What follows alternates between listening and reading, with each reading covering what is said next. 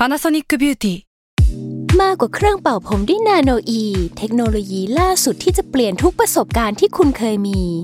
นาโนอีมอยส์เจอร์พลัสเพิ่มความชุ่มชื้นให้เส้นผมหลังใช้งานมากขึ้นถึง 18 เท่า พร้อมชะลอการเฟดของสีผมสำหรับคนชอบทำสีผม ดูแลความชุ่มชื้นทั้งเส้นผม หนังศีรษะและผิวคุณ Panasonic NA0J มีเทคโนโลยี nanoe ที่ care only you s a l m o n PODCAST มัน สด อร่อย ทฤษฎีสมคบคิดเรื่องลึกลับ สัตว์ประหลาดฆาตกรรม ความลี้ลับที่หาสาเหตุไม่ได้ เรื่องเล่าจากเคสจริงที่น่ากลัวกว่า fiction สวัสดีครับ ผมยชญ์ บรรพพงศ์ผมธัญวัฒน์อิพภูดม นี่คือรายการ Untitled Case สวัสดีครับ ยินดีต้อนรับเข้าสู่รายการ Untitled Case ตอนที่ 136 ครับผม ครับ สวัสดีครับ วันนี้เรากลับมาในธีมที่เรารีไซเคิลมาอีกแล้วอ่าเรียกได้ว่าใครหลายคนเริ่มจะสงสัยแล้วว่าไอเดียตันกันหรือเปล่า ก็ตันปฏิเสธหน่อย ให้เขาแบบไว้วางใจในการที่จะติดตามรายการเราต่อไปเรื่อยๆหน่อยไม่ไม่เราเป็นคนเสนอธีมนี้เองเออพี่ทันพี่ทันพี่ทันคนเสนอธีมนี้เองเพราะว่าคิดถึงเลือดใช่ไหมใช่เราคิดว่าเราไม่ได้เลือดเลือดๆมาสามสี่ตอนแล้เอวอเออเออเออแล้วก็ธีมนี้อะจริง ๆ แล้วมันถูกเข้าไปใส่ในธีมอื่นๆ เยอะเว้ยอ่าอ่าอ่าอ่าอ่าแล้ว จริง ๆ แล้วสำหรับเราเลยคิดว่า UC มันคือธีมนี้อะแก่นหนึ่งของ อ่า UC คืออันนี้อะมันหายไปนานมัเกินนหายไปนานเกิน เออมัน EP ที่สองสามเลยป่ะ อี serial killer ใช่ไหม ใช่ไหม EP แบบต้นต้นๆอะสิบต้นสี่ไม่ถึงไม่รู้อะ ต้นต้นๆมากๆเออะอเออต้นต้นต้นมันก็ห่างหายไปประมาณร้อย EP แล้วอะ เออก็อุ๊ยควรจะกลับมาพอพูดคำว่ารอ EP นี่มันก็นานมากเหมือนกันนะ ครับ โอเคครับ ก็อย่างที่ได้เกรินไปว่าวันนี้เราจะมาคุยกันเรื่องฆาตกรต่อเนื่องอ่า ละกัน คือผมเองก็มั่นใจว่าเลือกเรื่องของผมเนี่ย ค่อนข้างโหด ก็อาจครัจะบต้อง disclaimer ไว้ก่อนครับขอไม่ทันโหดปะโหดครับโหดครับอะโอเคงั้นก็ disclaimer ทั้งตอนเลยแล้วกันนะครับ เข้าใจว่าเมื่อกี้พี่โจบอกว่าผมเตรียมห้าดาวห้าห้ากะโหลกห้ากะโหลกไว้เตรียมคือแล้ว โอเคโอเคครับ วันนี้ผมเริ่มก่อนนะครับครับ ผมขอเริ่มเล่าเรื่องเนี้ยจากเหตุการณ์ประหลาดที่มันเกิดขึ้นในมหานครที่ผู้คนพลุกพล่านอย่างอืมนิวยอร์กแล้วกันนะครับครับ คือเรื่องนี้อาจจะยาวหน่อย ผมจะอืมอาจจะค่อยขอค่อย ๆ เล่าแล้วกันนะครับอืมวันนั้นเนี่ยวันที่เกิดเรื่องเนี่ยเป็นวันที่ 11 กุมภาพันธ์ ปี 1927 ที่อพาร์ตเมนต์แห่งหนึ่งใจกลางเมืองนิวยอร์กเนี่ยมันก็มีเสียงเด็กเล่นกันดังออกมาจากโถงทางเดิน ก็คือเหมือนเป็นเสียงทั่วไปเป็นบรรยากาศทั่วไปของเมืองอะนะครับ เจ้าของเสียงเนี่ยก็คือเด็กผู้ชายสองคน คนแรกเนี่ยคือบิลลี่กัฟนี่วัยสี่ขวบ กับเพื่อนวัยสามขวบของเขาที่มีชื่อว่าบิลลี่เหมือนกัน ก็คือทั้งสองบิลลี่เนี่ยกำลังเล่นกันเล่นสนุกกันอยู่ตรงครับริมทางเดินของอพาร์ตเมนต์แห่งหนึ่งอะนะครับคือนอกจากสองบิลลี่เนี่ยที่กำลังเล่นกันอยู่แล้วเนี่ยก็ยังมีเพื่อนบ้านวัยสิบสองปีอีกคนหนึ่งที่ จู่ๆเนี่ยก็เข้ามาร่วมวงเล่นกับพวกเขาด้วย แต่ว่าพอเล่นไปสักพักเนี่ย เพื่อนบ้านที่โตกว่าคนเนี้ยเขาก็ต้องกลับไปที่บ้านของเขาห้องพักของเขาเพื่อไปดูน้องสาวที่กำลังร้องไห้ครับคือเหมือนพ่อแม่เขาไม่อยู่อะนะครับอืมแต่ว่าพอเด็กผู้ชายคนเนี้ยที่อายุ 12 ปีเนี่ย กลับมาที่วงที่บิลลี่ทั้งสองเนี่ยเล่นกันอยู่เนี่ย ก็พบว่าเด็กสองคนนั้นนะพี่ทันหายไปแล้วอะอืมคือบิลลี่น้อยวัยสี่ขวบกับบิลลี่วัยสามขวบอะหายตัวไปทั้งคู่เลยอืม เด็กผู้ชายคนเนี้ยก็เลยทำการแจ้งพ่อของบิลลี่วัยสามขวบทันทีว่าอืมเด็กเนี่ยหายไปแล้วนะอืมคือไม่รู้จะเกิดอะไรขึ้นหรือเปล่าก็อาจจะต้องรีบตามหาทันทีครับ หลังจากนั้นเนี่ยมันก็มีการค้นหาอย่างกระวนกระวายครับพี่ทัน พวกเขาเนี่ยก็ได้ไปพบกับบิลลี่วัยสามขวบที่อยู่คนเดียว บนชั้นบนสุดของอพาร์ตเมนต์มันเป็นเป็นดาดฟ้านะครับ คือท่ามกลางความดีใจที่เจอบิลลี่คนเนี้ยพวกเขาก็สงสัยต่อว่า เอ๊ะ แล้วบิลลี่อีกคนหนึ่งอะ บิลลี่วัยสี่ขวบอะหายไปไหนบิลลี่กัฟเนอร์หายไปไหนบิลลี่น้อยคนเนี้ยก็ตอบกลับกับผู้ใหญ่มาว่า boogeyman อะเอาตัวบิลลี่ไปแล้วอะ boogeyman เออ boogeyman ก็คือสัตว์ประหลาดแบบสิ่งมีชีวิตในตำนานเป็นแบบพวกเป็น urban legend อย่างหนึ่งเหมือนกันเออ ผมไม่แน่ใจว่าจะเรียกว่าเป็น monster ตัวหนึ่งแล้วกัน เป็นตำนานเมือง เออเออเออใช่ใช่ใช่ครับคือบิลลี่เนี่ยบิลลี่น้อยวัยสามขวบเนี่ยก็อธิบายรูปร่างของ boogeyman ที่เขาเห็นเอาไว้ว่าเป็นชายแก่ร่างผอม แบบผอมประมาณหนึ่งเลยเป็นค่อนข้าง slender นะครับอืมแล้วก็มีผมแล้วก็หนวดเคราที่งอกแล้วอะเป็นสีเทาๆแบบจางๆเลยอืมแต่ว่าการสืบสวนที่เกิดขึ้นหลังจากนั้นนะครับทั้งของเจ้าหน้าที่ตำรวจเองทั้งของญาติญาติๆผู้ใหญ่เองเนี่ยก็ไม่ได้มีใครที่เก็บเอาคำพูดของบิลลี่น้อยคนเนี้ยมาใส่ใจ คือเขาก็คงคิดว่า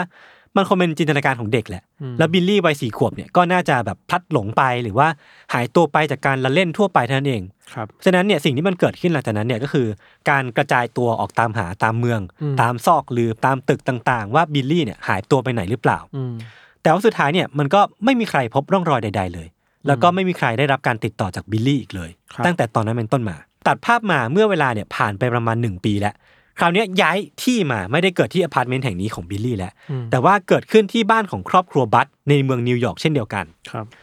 ปีเนี้ยมันเป็นปี 1928 ลูกชายคนโตสุดของบ้านบัตเนี่ยที่ชื่อว่าเอ็ดเวิร์ดเนี่ยครับต้องการที่จะช่วยหารายได้ให้กับบ้านของตัวเองที่มันเหมือนแบบมีฐานะค่อนข้างยากจน เขาก็เลยอยากที่จะเอาแรงของตัวเองเนี่ยไปช่วยหารายได้เพื่อมาจุนเจือครอบครัวนะครับครับเขาเนี่ยก็เลยประกาศหางานลงในหนังสือพิมพ์นิวยอร์กเวิลด์อืมประกาศไว้ว่าเด็กหนุ่ม อายุ 18กำลังมองหางานในประเทศอืมพร้อมกับแนบชื่อแล้วก็ที่อยู่ไปด้วยเพื่อให้คนเนี่ยที่สนใจจะจ้างเขาเนี่ยติดต่อกลับมา คือเหมือนเขาก็เป็นเด็กหนุ่มร่างกายกำยำเนาะก็แบบใช้แรงงานหรือว่าทำอะไรก็ได้ เวลาเนี่ยผ่านไปแค่วันเดียวพี่ทัน ก็มีชายคนหนึ่งเนี่ยมาเคาะประตูที่บ้านของครอบครัวบัตเนี่ยอืมคือเขาเนี่ยเป็นคนแก่ที่แนะนำตัวเองว่าชื่อแฟรงค์โฮเวิร์ดอืมแล้วก็บอกกับคุณแม่ของเอ็ดเวิร์ดไว้ว่าเนี่ยเขามาที่บ้านหลังเนี้ยเพราะต้องการที่จะมาสัมภาษณ์ลูกชายของเธอที่ประกาศรับสมัครตัวเองเข้าไปทำงานอืมคือสนใจอยากจะจ้างเอ็ดเวิร์ดนี่แหละไปทำงานที่ฟาร์มของเขาอืมเขาก็แนะนำตัวเพิ่มเติมพี่ทันว่า เขาเนี่ยเป็นอดีต painter เป็นเป็นแบบ interior decorator คือเป็นมัณฑนากรที่เกษียณแล้วแล้วก็นำเงินเนี่ยมาซื้อที่เพื่อทำฟาร์มของตัวเองอืมตอนเนี้ยฟาร์มของเขาแบบเติบใหญ่มาก แบบมีไก่เป็นร้อยตัววัวอีกครึ่งโหล คือเขาเริ่มไม่ไหวแล้ว แล้วคนดูแลเก่าออกไป เขาก็เลยต้องการที่จะหาคนมาแทน ครับ แล้วก็รู้สึกว่าเอ็ดเวิร์ดเนี่ยเหมาะว่ะแบบร่างกายกำยำแบบดูท่าทางฉลาดเฉลียวอะไรเงี้ย ก็เลยอยากที่จะมาสัมภาษณ์เอ็ดเวิร์ดที่นี่ อืม หลังจากนั้นเนี่ยเอ็ดเวิร์ดก็ได้ออกมาจากบ้านนะแล้วก็มาพบแล้วก็พูดคุยกับแฟรงค์โฮเวิร์ดคนนี้แหละ แล้วก็โฮเวิร์ดเนี่ยก็ได้รับการตอกย้ำจากรูปลักษณ์ของเอ็ดเวิร์ดเนี่ยแหละว่าเขาเนี่ยมีรูปร่างกำยำนิสัยของเอ็ดเวิร์ดก็ดูเชื่อถือได้ ก็เลยตัดสินใจว่าจะรับเอ็ดเวิร์ดเนี่ยเข้าไปทำงานที่ฟาร์มของตัวเอง โดยตกลงว่า จะให้เงินประมาณ 15 ดอลลาร์ต่ออาทิตย์ ซึ่งอืมไม่แน่ใจว่าในตอนนั้นน่ะก็น่าจะเป็นจำนวนที่ค่อนข้างโอเค เอ็ดเวิร์ดเนี่ยเห็นเงินเนี้ยก็เลยรู้สึกว่าดีใจ แล้วก็รู้สึกว่ามันเป็นสิ่งที่เขากำลังมองหา การไปทำงานในพื้นที่นอกเมืองแบบสูดอากาศบริสุทธิ์แล้วก็ได้เงินมาช่วยเลี้ยงครอบครัวด้วยเนี่ยก็ดูเป็นสิ่งที่เขาแบบวาดฝันไว้พอดี ก็เลยตัดสินใจตกลง แล้วก็ครอบครัวก็เห็นด้วยนะครับ พอวันเริ่มงานของเอ็ดเวิร์ดมาถึงเนี่ยอืมแฟรงค์โฮเวิร์ดเนี่ยก็เดินทางมารับที่บ้านอืมแต่ว่า เขายังไม่รับตัวเอ็ดเวิร์ดไป เพราะว่าเขาเนี่ยมาเยี่ยมก่อนตอนเช้าเนาะเขาเอาผลผลิตจากฟาร์มเนี่ยมาเยี่ยมก็จะมีพวกชีสพวกนมอะไรเงี้ยเอามาให้ดูว่าผลผลิตจากฟาร์มเขาเนี่ยอร่อยแค่ไหนนะ แล้วก็ได้รับประทานอาหารกลางวันกับครอบครัวบัตเหมือนแบบ ได้ทำสร้างความสนิทชิดเชื้อกันมากขึ้นทำความรู้จักกันมากขึ้น คือตรงเนี้ยมันก็ทำให้ครอบครัวบัตเนี่ยเหมือนไว้ใจแฟรงค์โฮเวิร์ดมากขึ้นอะอืมว่าแบบจากการทานข้าวด้วยกันจากนิสัยวิธีการพูดเนี่ยอืมดูรู้สึกว่าเออชายแก่คนเนี้ยดูไว้ใจได้ว่ะ ดูแบบไม่น่ามีพิษภัยดูแบบเออไว้ใจได้มากๆให้ลูกไปทำงานนะนะครับอืมซึ่งระหว่างที่ทานข้าวเนี่ยมันก็มีอีเวนต์หนึ่งเกิดขึ้นอืมมันเป็นครั้งแรกที่แฟรงค์โฮเวิร์ดเนี่ยได้เจอกับน้องสาวของเอ็ดเวิร์ดอืมคือเธอเนี่ยชื่อว่าเกรซเรียกว่าเกรซี่แล้วกันเป็นชื่อเล่น เกรซเนี่ยเป็นเด็กสาวน่ารักคนหนึ่งวัยสิบขวบ คือเธอเนี่ยผิวขาวมากเลย เรียกว่า pale เลย แล้วก็มีปากอมชมพูคือแบบเป็นเด็กน่ารักบ้องแบ้วคนหนึ่งเลยอืมซึ่งโฮเวิร์ดเองเนี่ยก็รู้สึกว่าเอ็นดูเธอ แล้วก็เลยได้ทักทายกัน แล้วก็ได้เล่นกับเธอด้วยความเอ็นดู แบบแจกเงินให้ไปซื้อขนมอะไรเงี้ยครับ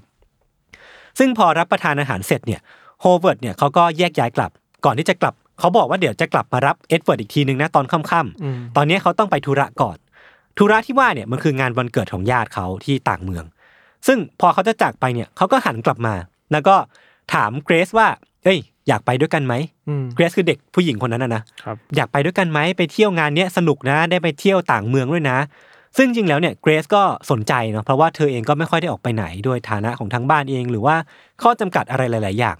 แต่ว่าตัวพ่อแม่ของเธอไม่ค่อยอยากให้ไปเว้ยอืมเพราะว่านึกออกปะ แฟรงค์โฮเวิร์ดอะเป็นคนแก่ที่ทั้งคู่ก็เพิ่งจะเคยเจอเป็นรอบที่สองอะอืมมันก็คงจะไม่ค่อยไว้วางใจให้ไปเอาลูกตัวเองเนี่ยไปอยู่ด้วยอืมแต่ว่าพอแฟรงค์โฮเวิร์ดเนี่ยชักชวนแบบเชื้อเชิญไปเชื้อเชิญมาหรือว่าหวานล้อมไปหวานล้อมมาเนี่ย สุดท้ายพ่อแม่ก็ยอม เพราะว่าเขาเริ่มไว้ใจแหละ รู้สึกว่าเออไม่น่ามีอะไรเกิดขึ้นหรอกก็เลยสุดท้ายก็อาใส่เสื้อโค้ทให้เกรซแล้วก็ปล่อยให้เธอเนี่ยเดินตามแฟรงค์โฮเวิร์ดไป เวลาผ่านไปครับค่ำก็แล้วกลางดึกก็แล้วอืมสุดท้ายเนี่ย เกรซก็ไม่กลับมาที่บ้านในคืนนั้นเว้ยอืมคือเหมือนเธอเนี่ยหายตัวไปกับแฟรงค์โฮเวิร์ดแล้วก็ไม่กลับมาอีกเลยอืมคือตอนเนี้ยเรื่องงานเอาไว้ที่หลังเนาะเพราะว่าอืมเอ็ดเวิร์ดเนี่ยได้รับสัญญาจากโฮเวิร์ดไว้ว่าเขาจะกลับมารับอืมแต่ตอนเนี้ยเรื่องงานมันต้องแบบไม่ค่อยสำคัญแล้ว เพราะว่าตอนเนี้ยสิ่งที่มันน่าสนใจมากกว่า หรือว่าน่ากังวลมากกว่า คือน้องสาวอะอืมเกรซอะหายไปไหนอืมแล้วโฮเวิร์ดหายตัวไปไหนทำไมถึงไม่เอาน้องสาวกลับมาส่งอืมทันทีที่รุ่งเช้ามาถึงเนี่ย เอ็ดเวิร์ดก็เลยได้เดินทางไปแจ้งความที่สถานีตำรวจทันทีว่าครับเกรซน้องสาวของตัวเองเนี่ยหายตัวไปกับชายแก่คนหนึ่งครับที่มานึกดูอีกทีอะพวกเขาก็ไม่รู้จักแฟรงค์โฮเวิร์ดขนาดนั้นด้วยซ้ำอะอืมคือไม่สามารถบอกได้ว่าเขามีนิสัยเป็นยังไง เขาอาศัยอยู่ที่ไหนอืมคือมันแบบเต็มไปด้วยความลึกลับที่ มันเหมือนเป็นต้องมาตีหัวอีกตัวเองอีกทีหนึ่งว่าอืมปล่อยได้ปล่อยไปได้ยังไงอะก็ไม่น่าเสี่ยงขนาดนั้น ใช่ใช่ใช่ใช่ คือความเครียดเนี่ยก็เริ่มถาโถมครอบครัวบัตครับ พวกเขาก็เริ่มโทษตัวเองอย่างหนักว่าปล่อยเกรซไปกับโฮเวิร์ดได้ยังไงอืมก่อนที่มันจะแย่กว่าเดิมพี่ทัน คือพอตำรวจเนี่ยได้รับการบอกกล่าวจากครอบครัวบัตอะว่าแฟรงค์โฮเวิร์ดนะอยู่ที่นี่นะ มีฟาร์มอยู่ที่นี่นะอืมปรากฏว่าข้อมูลส่วนตัวทุกอย่างที่เขารู้จักเกี่ยวกับแฟรงค์โฮเวิร์ดอะอืมมันเป็นของปลอมหมดเลยอะเอ้าสถานที่ที่ตั้งของฟาร์มอะอ่าพอไปเช็คดูจริงๆอะมันไม่มีเว้ยอ่าฟาร์มนั้นไม่มีอยู่จริงแฟรงค์โฮเวิร์ดเองก็เป็นชื่อที่ไม่มีอยู่จริงอ่า ทุกอย่างมันปลอมหมดเลยนั่นแปลว่าตอนเนี้ยเกรซอะหายตัวไปกับใครก็ไม่รู้อะไม่มีที่มาที่ไม่มีปที่มาไม่รู้อ่เลยว่าเป็นใครแล้วแบบมาจากไหนและหายไปไหนแล้วอะอืมอืมเออ มันก็เลยแบบน่ากังวลมาก ๆนะครับครับ คือสิ่งที่มันจริงอย่างเดียวตอนเนี้ย คือ ลูกสาวหรือว่าน้องสาวของเขาอะอืมกำลังตกอยู่ในอันตราย อันนี้คือสิ่งที่จริงมากๆอะนะครับอืมจากนั้นเนี่ยเจ้าหน้าที่ตำรวจเนี่ยก็เริ่มทำทุกวิถีทาง เพื่อออกตามหาว่าแฟรงค์โฮเวิร์ดคนเนี้ยคือใครอืมจากการบอกเล่ารูปพรรณสันฐานหรือว่าอะไรก็ตามนะครับ แล้วก็ที่สำคัญเนี่ยคือเอาเขาเอาเกรซี่เนี่ยไปไว้ที่ไหนกันแน่อื มมีทั้งการเอารูปผู้ป่วยจิตเวชเนี่ยมาให้ครอบครัวบัตดู ทั้งรูปของผู้ป่วยที่อยู่ในจิตเวชอาชญากรเก่าอืมหรือว่าพวกที่มีประวัติคลั่งเด็กอะไรพวกเนี้ยเขาก็เอารูปมาเทียบให้ครอบครัวบัตดูว่ามีอืมคนไหนที่จะพอจะเข้าข่ายไหมปรากฏว่าก็ไม่มีอะไรคืบหน้า มันไม่มีคนไหนเลยในในระเบียนเนี้ยที่มันตรงกับรูปประพันธ์สันฐานของแฟรงค์โฮเวิร์ดที่พวกเขาเห็นกัน แล้วมันก็มีการแปะใบปลิวประกาศตามหาเกรซี่พร้อมคำอธิบายรูปลักษณ์ของโฮเวิร์ด เผื่อที่ว่าคนที่มาเห็นเนี่ยอืมจะรู้จักกับแฟรงค์โฮเวิร์ดหรือว่าเห็นเกรซี่เดินไปเดินมาในเมืองไหมครับ ซึ่งอันนี้ก็จบไป อันนี้ก็ตัดภาพสองคดีนี้ไป เป็นสองสองเคสใช่อะซึ่งสองเคสเนี้ยเป็นสองเคสที่มีความคล้ายคลึงกันพอสมควร เป็นรูปพรรณของคนถูกที่ต้องเอาตัวไปใช่ไหมใช่ใช่อ่าและรูปการของคดีก็คือเด็กหายอ่าเด็กในวัยแบบไม่ไม่ได้โตมากอะอืมไม่ถึงสิบขวบอะอย่างครับเกรซเนี่ยสิบขวบแต่ว่าบิลลี่เนี่ยแค่สี่ขวบครับซึ่งตอนเนี้ยเด็กหายในนิวยอร์ก ติดกันปีต่อปีเลยนะอืมแล้วก็จุดร่วมอย่างที่พี่ทันพูดเลย คือ ผู้ที่น่าจะอยู่เบื้องหลังหรือว่าผู้ผู้ต้องสงสัยอันดับหนึ่งอะอืมคือคนแก่ที่มีผมหงอกอืมแล้วก็มีหนวดเคราเป็นหงอกด้วยเหมือนกัน ที่ถูกเรียกว่า Boogeyman ใช่อ่าเออพี่ทันจำ keyword ได้ดี คือตอนนั้นเองอะตำรวจเองยังไม่ได้จับสองคดีนี้มาเชื่อมโยงกันนะอ่าาคือมันยังเป็นคดีที่สืบแยกกันอยู่ เพราะว่ามันเกิดคนละน่าจะคนละพื้นที่กันประมาณยังหนึหางเหมือนความกันเชื่อมโยงไม่ได้ ใช่ใช่ใช่ ซึ่งถ้าสมมติว่าเขาเชื่อมโยงกันได้เร็วกว่าเนี้ยอืมเขาก็คงจะเชื่อมโยงไปถึงอีกคดีหนึ่งอืมที่มันเคยเกิดขึ้นในหลายปีก่อนหน้านี้แล้วครับเดี๋ยวผมจะขอเล่าคดีนี้เพิ่มเติมแล้วกันนะครับครับ คดีเนี้ยมันเกิดขึ้นในปี 1924 ในปีนั้นเนี่ยที่เกาะสเตเทนไอแลนด์เนี่ยมันอยู่ทางตะวันตกเฉียงใต้ของรัฐนิวยอร์กนะครับอืมฟรานซิสแมคโดเนลเนี่ยที่เป็นเด็กวัย8ขวบนะครับก็กำลังเล่นอยู่ที่หน้าบ้านของเขา คือลักษณะเนี่ยจะเหมือนกับ 2 คดีก่อนหน้านี้เลย คือเด็กคนเนี้ยก็นั่งเล่นอยู่หน้าบ้านโดยโดยที่มีแม่เนี่ยนั่งอยู่ใกล้ๆเลี้ยงน้องสาวที่ยังเป็นทารกอยู่นะครับครับ ในขณะนั้นเองเนี่ยคุณแม่ก็เหลือบตาไปเห็นชายแก่คนหนึ่งซึ่งมีผมและก็เครางอกอืมเออ แล้วก็รูปร่างผอมกำลังยืนอยู่กลางถนนเนี่ยแต่ว่าอืมสิ่งที่เธอเห็นน่ะ อันเนี้ยมันจะมีความแบบค่อนข้าง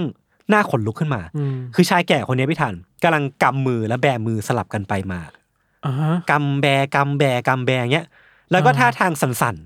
อ่าๆแล้วที่สำคัญคือเขากำลังพึมพำบางอย่างกับตัวเองอะาเออแล้วยืนอยู่เงี้ยกำแบกำแบแล้วก็พึมพำอะไรก็ไม่รู้อะาาก่อนที่พอรู้ตัวว่าคุณแม่กำลังมองอยู่อะเขาก็ถอดหมวกที่สวมอยู่ เพื่อมาทำท่าทักทายแบบเนี้ยแบบเจนเทลแมนประมาณหนึ่งอะเออมันมันก็ดูแบบไม่น่าไม่น่าไว้วางใจไม่น่าไว้วางใจเท่าไหร่เออนะเออแล้วเขาก็เดินจากไปเว้ยคือทักทายเสร็จปุ๊บก็หายตัวไป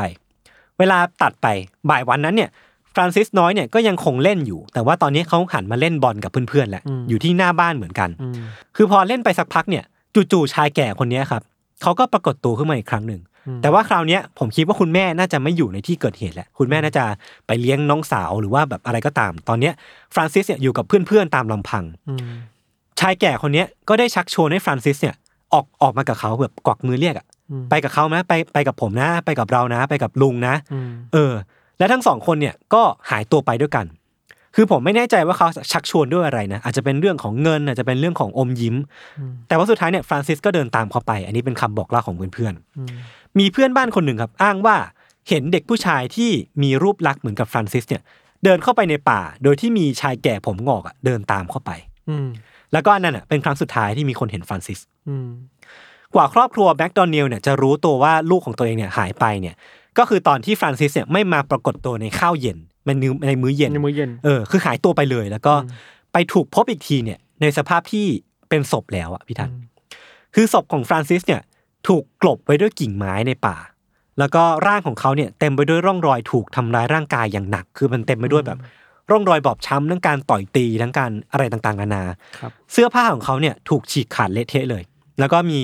ร่องรอยถูกรัดคอด้วย น่าจะเป็นสาย suspender sus แบบไอตัวสายรัดที่เอาไว้รัดเสื้ออากับกางเกงอะครับอ่าน่าจะเป็นสิ่งนี้แหละที่รัดคอฟรานซิสจนเสียชีวิตไปครับ แน่นอนว่าผู้ต้องสงสัยอันดับหนึ่งของคดีเนี้ยก็คือ ชายแก่ผมหงอกคนนั้นนั่นแหละอืมที่มีเพื่อนบ้านเห็นว่าเดินตามฟรานซิสเข้าไป และในขณะเดียวกันคือ เพื่อนๆของฟรานซิสเนี่ยก็บอกว่าชายแก่คนเนี้ยมาชักชวนให้ฟรานซิสเนี่ยเดินตามเขาไป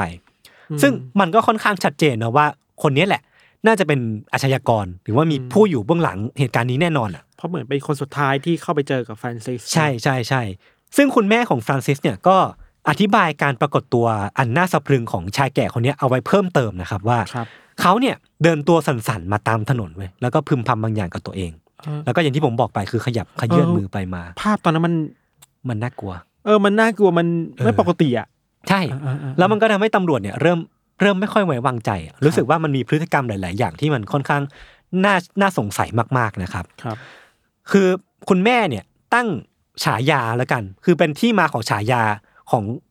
น่าจะเป็นฆาตกรคนเนี้ยอืมคือเขาถูกตั้งฉายาว่า The Gray Man เพราะว่าสิ่งที่คุณแม่จำได้เพียงอย่างเดียวจากตัวชายแก่คนเนี้ยก็คือว่า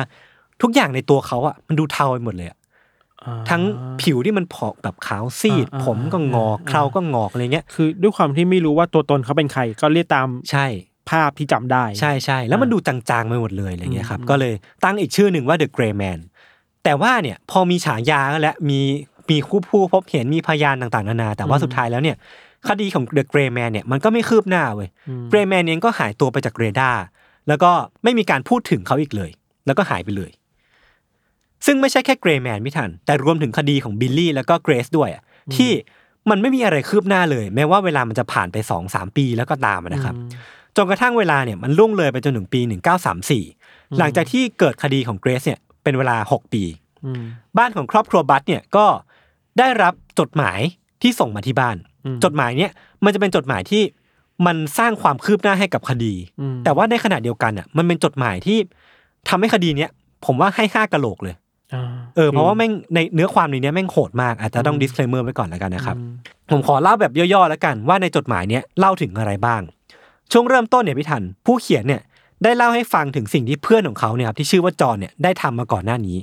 ตัวละครจอห์นเนี่ยมีพฤติกรรมที่ชอบกินเนื้อคน เป็นพวก cannibalism อืมโดยเฉพาะเนื้อเด็กอืมเออ ซึ่งจอห์นเนี่ยติดนิสัยที่เขาแบบได้มาตอนเขาไปอาศัยอยู่ที่จีน ซึ่งจีนในช่วงนั้นน่ะมันมีเรื่องของ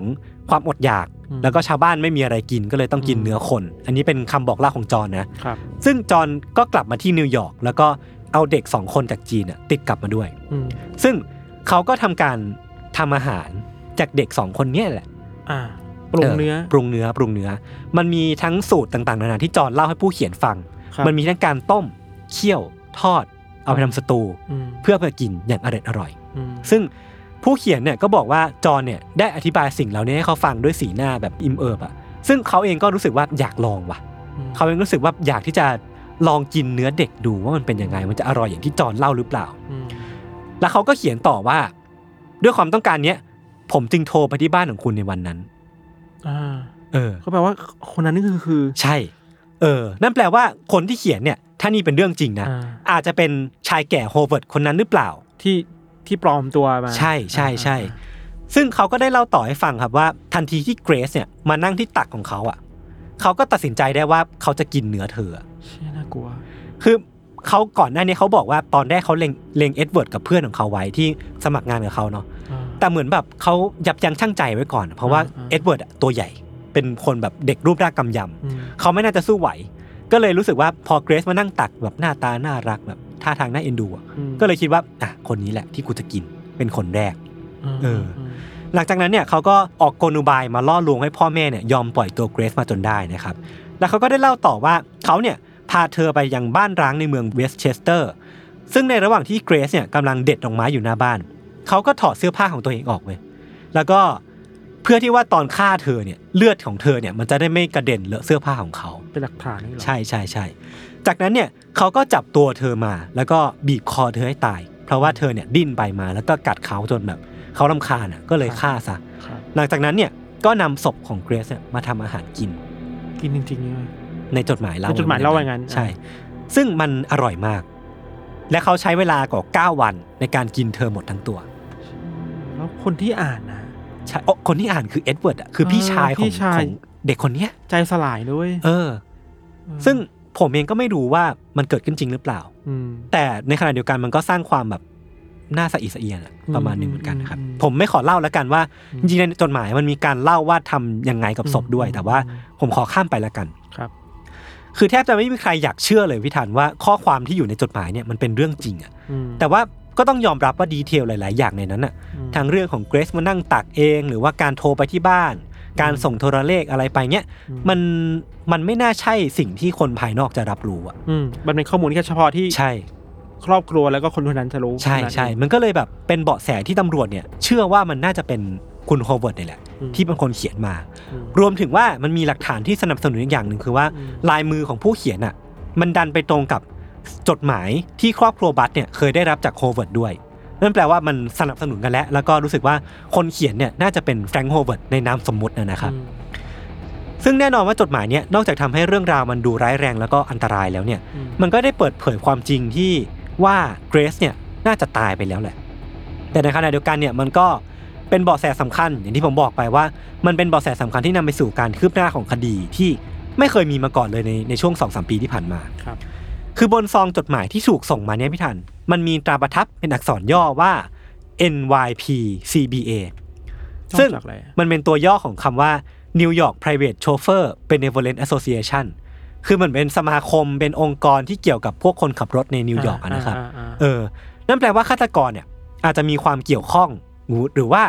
ถ้ามองโลกในแง่ดีอะอาจจะเป็นคนที่ทำงานในองค์กรนี้หรือเปล่า แต่ว่ามันตั้งใจเออขนาดนั้นเลยเหรมัอนวะง่ายเกินไปมันง่ายเกินไปหรือเปล่าวะเออแต่ว่าตำรวจเองก็ไม่ได้มีหลักฐานอื่นเว้ยเขาก็เลยตัดสินใจติดต่อไปที่องค์กรนี่แหละ เพื่อที่จะเรียกประชุมด่วนพนักงานทุกคนเลยนะ ให้มาประชุมรวมกันว่าเฮ้ยคุณคือแฟรงค์โฮเวิร์ดหรือเปล่าอืมเออแล้วคุณมีลายมือตรงกับคนนี้หรือเปล่าอืมซึ่งแม้ว่าผลจะปรากฏออกมาว่าไม่มีครับ ไม่มีคนไหนที่ตรงเลยเนี่ยอืมแต่เจ้าหน้าที่ก็ยังไม่หมดหวังเว้ยเขาก็เลยถามต่อว่า เอ้ยแล้วมีใครเนี่ยนำพวกอุปกรณ์เครื่องเขียนอะอย่างเช่นซองจดหมายเนี่ยกลับไปที่บ้านของตัวเองหรือเปล่า ซึ่งมันก็มีความเป็นไปได้นะว่า พอกลับไปที่บ้านเนี่ยอาจจะมีญาติอาจจะมีคนรู้จักเนี่ยหยิบไป แล้วก็คนคนนั้นเนี่ยอาจจะเป็นคนร้ายก็ได้อืมก็เลยถามไป ซึ่งพอถามไปเสร็จปุ๊บเนี่ย ตอนนั้นเองเนี่ยก็มีพานโรงหนุ่มคนหนึ่งเดินออกมากลางวงเลยเว้ยอืมแล้วก็สารภาพว่าเขาเนี่ยเป็นคนเอาซองจดหมายกลับบ้านไปม คือไม่รู้ว่าลอลักลอบหรือเปล่า หรือว่าขโมยเอากลับไปหรือเปล่า หรือว่ามันฟรีทูเอากลับไปนะครับมแล้วก็ทิ้งเอาไว้ในห้องเช่าเก่าของเขาที่ตอนนี้เขาออกมาแล้วอืมตำรวจเนี่ยก็เลยไปสืบต่อพี่ทัน ถามกับเจ้าของที่ว่าเจ้าของที่ที่เป็นห้องเก่าของของพานโรงคนเนี้ยอืมว่าคนที่มาเช่าต่อพานโรงหนุ่มคนนี้คือใครอืมอืมเพราะว่ามีความเป็นไปได้ว่าเขาจะเอาของที่อยู่ในห้องเนี้ยแล้วก็ส่งกลับมาที่บ้านของของครอบครัวบัตอืม เออ ซึ่งตำรวจเนี่ยก็ได้เล่ารูปพรรณสันฐานของแฟรงค์โฮเวิร์ดให้เจ้าของที่คนเนี้ยฟัง ปรากฏว่าสิ่งที่เธอได้ยินไปอะ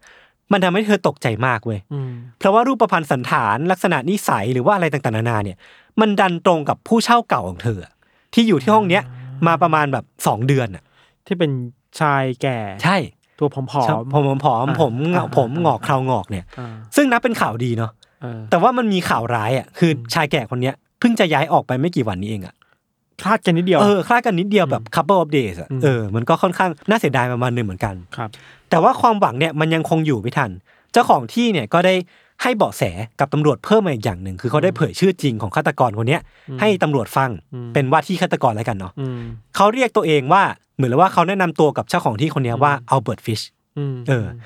ซึ่งเขาก็ยังคงติดต่อกับเธออยู่ แล้วก็สถานที่แห่งนี้ด้วย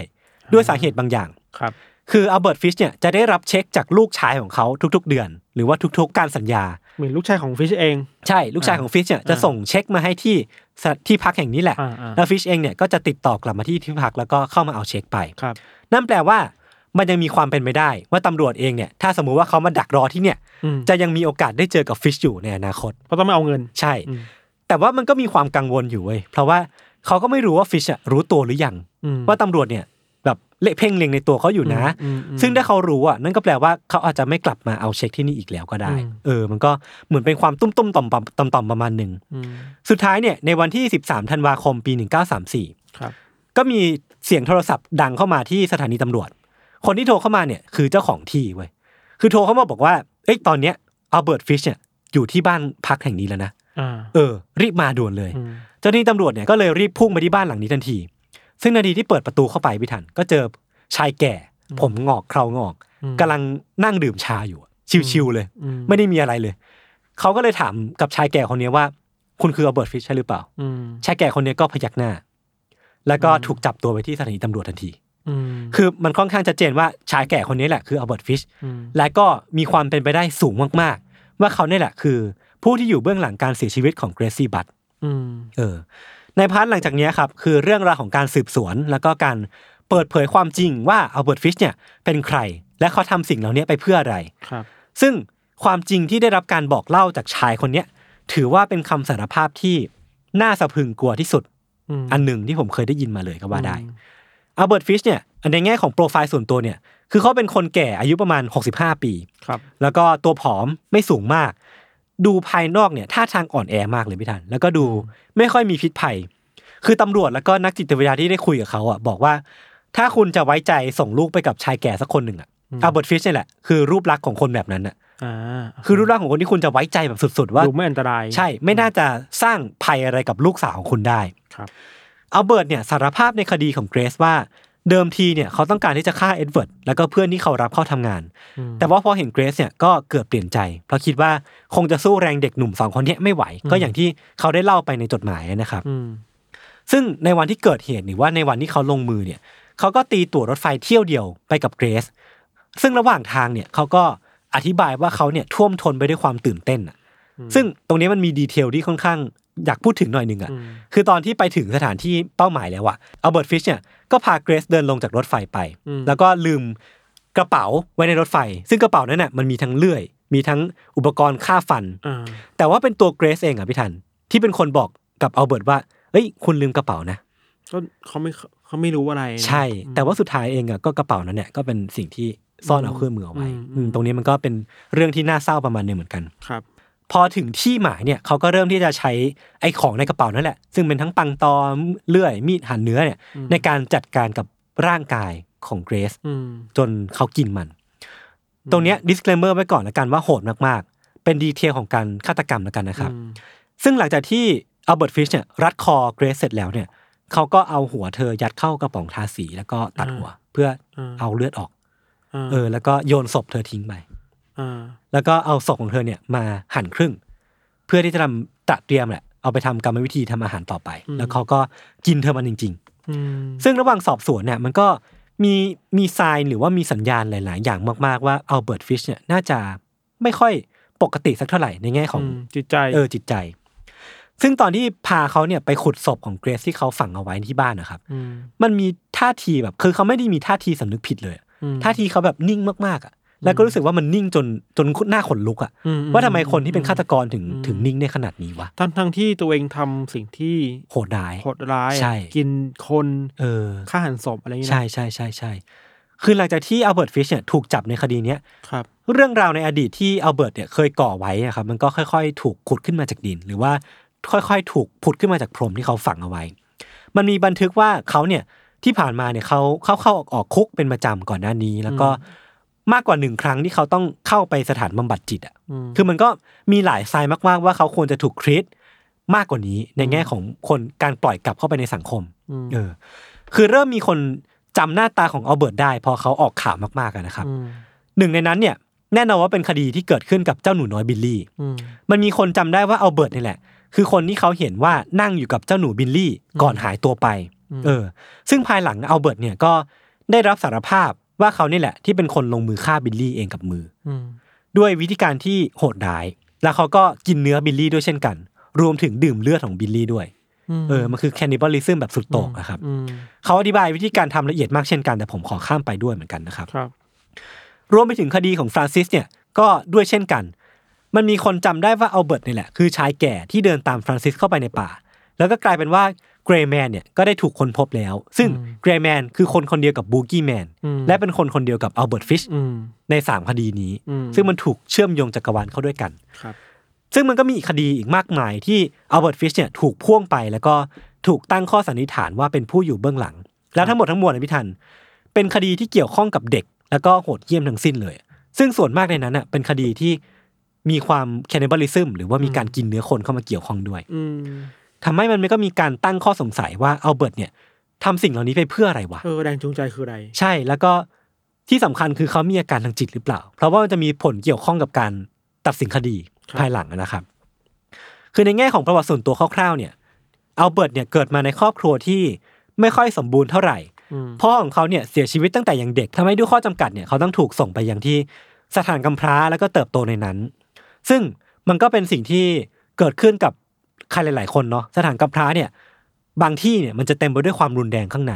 มคือเขาเนี่ยถูกเคี่ยนตีตั้งแต่เด็กหากเขาทำผิดเนี่ย เขาจะถูกเอาแส้ฟาดเป็นประจำเลยอะอืมแล้วก็ทำให้เขาเนี่ย เติบโตมาพร้อมกับนิสัยที่ถูกบ่มเพาะมาด้วยความรุนแรงมเออ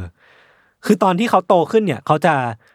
อาจจะโชคดีก็ว่าได้ คือเขาเนี่ยได้รับงานเป็นช่างทาสีอยู่ที่นิวยอร์กทำให้เริ่มมีงานมีการทำแล้วก็มีรายได้ประทังชีวิตไป อืมอัลเบิร์ตฟิชเนี่ยแต่งงานตอนอายุ 26 ปี มีลูกด้วยกันกับภรรยา 6 คน ก่อนที่ภรรยาเนี่ยจะหนีไปกับผู้ชายใหม่ แล้วก็ทิ้งเขาไปแบบเอาข้าวของไปหมดทั้งบ้านเลยอะอืมเฟอร์นิเจอร์ไม่เหลือไว้สักชิ้นอะเอาไปหมดเลยแล้วก็ทิ้งเขาไว้กับลูกๆ ผมคิดว่าตรงเนี้ยมันน่าจะเป็นปมอีกปมหนึ่งที่ก่อตัวขึ้นมาในจิตใจของอัลเบิร์ตฟิชก็ได้อืมอืมซึ่งตรงเนี้ยมันก็มี detail ที่น่าสนใจอีกอย่างหนึ่งคือว่าสมาชิกครอบครัวของอัลเบิร์ตฟิชหลายคนเนี่ยมีประวัติว่ามีอาการทางจิต คือตรงเนี้ยมันก็อาจจะเป็นไปได้ว่า เขาจะถูกถ่ายทอดเรื่องราวเหล่าเนี้ยมาจากเป็นมรดกทางพันธุกรรมก็เป็นไปได้เหมือนกัน ซึ่งตรงเนี้ยครับนักจิตวิทยาที่ได้กำทำการพูดคุยกับอัลเบิร์ตฟิชเนี่ยอืมเขาก็ได้อธิบายลักษณะอาการของฟิชเอาไว้ว่า อาจจะเป็นพวกที่เรียกว่า sadomasochism ซาดิสอย่างนี้เหรเออหรือเรียกได้ว่าเป็นทั้งสองฝั่งเลยพี่ทันอ่าคือมีทั้งซาดิสแล้วก็ masochism ด้วยอ่าอ่าซาดิสคือพวกชอบทำร้ายร่างกายคนอื่น แล้วก็ maso คือชอบถูกทำลายเออชอบถูกทำร้าย คือเรียกได้ว่าเขามีอาการเหล่าเนี้ยกับเหล่าเด็กๆ ซึ่งส่วนใหญ่จะเป็นเด็กผู้ชาย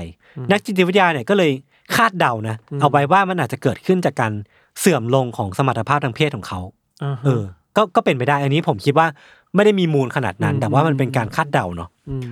ซึ่งฟิชเองเนี่ยก็ยอมรับแบบค่อนข้างง่ายอะว่าเขาเองเนี่ยก็มีความต้องการที่จะสร้างความเจ็บปวดให้กับคนอื่น แล้วก็ในขณะเดียวกันคืออยากที่จะให้คนอื่นเนี่ยทำให้เขาเจ็บปวดด้วยเหมือนกัน เพราะว่าเขาเนี่ยรู้สึกดีกับทุกทุกสิ่งที่ทำให้เขาเจ็บปวดอะดูดูวุ่นวุ่นวุ่นอยู่กับความเจ็บปวด ใช่ คือเขาอธิบายไปว่า everything that hurts อะคือแบบอืมทุกอย่างที่มันมีความเจ็บปวดเกิดขึ้นนะครับครับหลักฐานหนึ่งที่มันเด่นชัดมากๆของอาการเนี้ยของอัลเบิร์ตฟิชคือว่ามันมีพฤติกรรมหนึ่งพิถันที่อาจจะค่อนข้างดิสเทิร์บหน่อย คือเขาทำพฤติกรรมเนี้ยมาอย่างยาวนานมากแล้ว มันคือการเอาเข็มมาพิถันทิ่มเข้าไปในร่างกายของตัวเองเออ คือเขาจะทิ่มลงไประหว่างท้องกับถุงอันทะเข้าไปข้างในเลยเหรอไม่ได้ไม่ทิ่มแล้วออกเลยคืใส่อเข้าไปเลย ช่วงแรกๆอะทิ่มแล้วออกทิ่มแล้วออกอ่าแต่พอหลังๆอะทิ่มหนักมากจนมันหลุดเข้าไปข้างในอะเชี่ยน่ากลัวเออ แล้วแล้วเขาทิ่มอย่างเงี้ยทิ่มไปเรื่อยๆทิ่มไปเรื่อยๆแบบเป็นเวลาหลายปีอะจนแบบมันมีผลเอ็กซเรย์แบบออกมาพิสูจน์เรื่องเนี้ยว่าในตรงช่วงกระดูกเชิงกรานของอัลเบิร์ตฟิชอะอืมมีเข็มถูกฝังเข้าไปทั้งทั้งสิ้นอะยี่สิบเก้าเข็ม โคตรเยอะ คืออย่างน้อยนะอาจจะมีมากกว่านี้อะเออ ซึ่งนั่นแปลว่าหลักฐานของสิ่งที่เขาพูดอะมันคือเรื่องจริงเว้ยเออ ซึ่งรวมถึงว่าลูกๆของอัลเบิร์ตฟิชอะก็เคยเล่าให้ตำรวจฟังว่า เขาเคยเห็นพ่อของเขาอะเอาไม้อะพี่ทันที่มีตะปูเสียบอยู่เต็มไปหมดเลยอะเอามาฟาดฟาดฟาดฟาดกับร่างตัวเองอะ จนเลือดชุ่มทั้งตัวจนถึงจะหยุดอะเราว่าเขาคงมีปมกับกับต้องการความรุนแรงเออใช่เสพติดใช่ความใช่รุนแรงที่ตัวเองถูกกระทำอะเออ เป็นไปได้นะ แล้วมันก็แบบ จริง ๆ มีอีกเยอะอะคือมีทั้งการเอาเข็มทิ่มเข้าไปในซอกเล็บ เออ แล้วก็ทั้งการที่ให้ลูกเนี่ย เอาอะไรไม่รู้อะมาฟาดที่ตัวเอง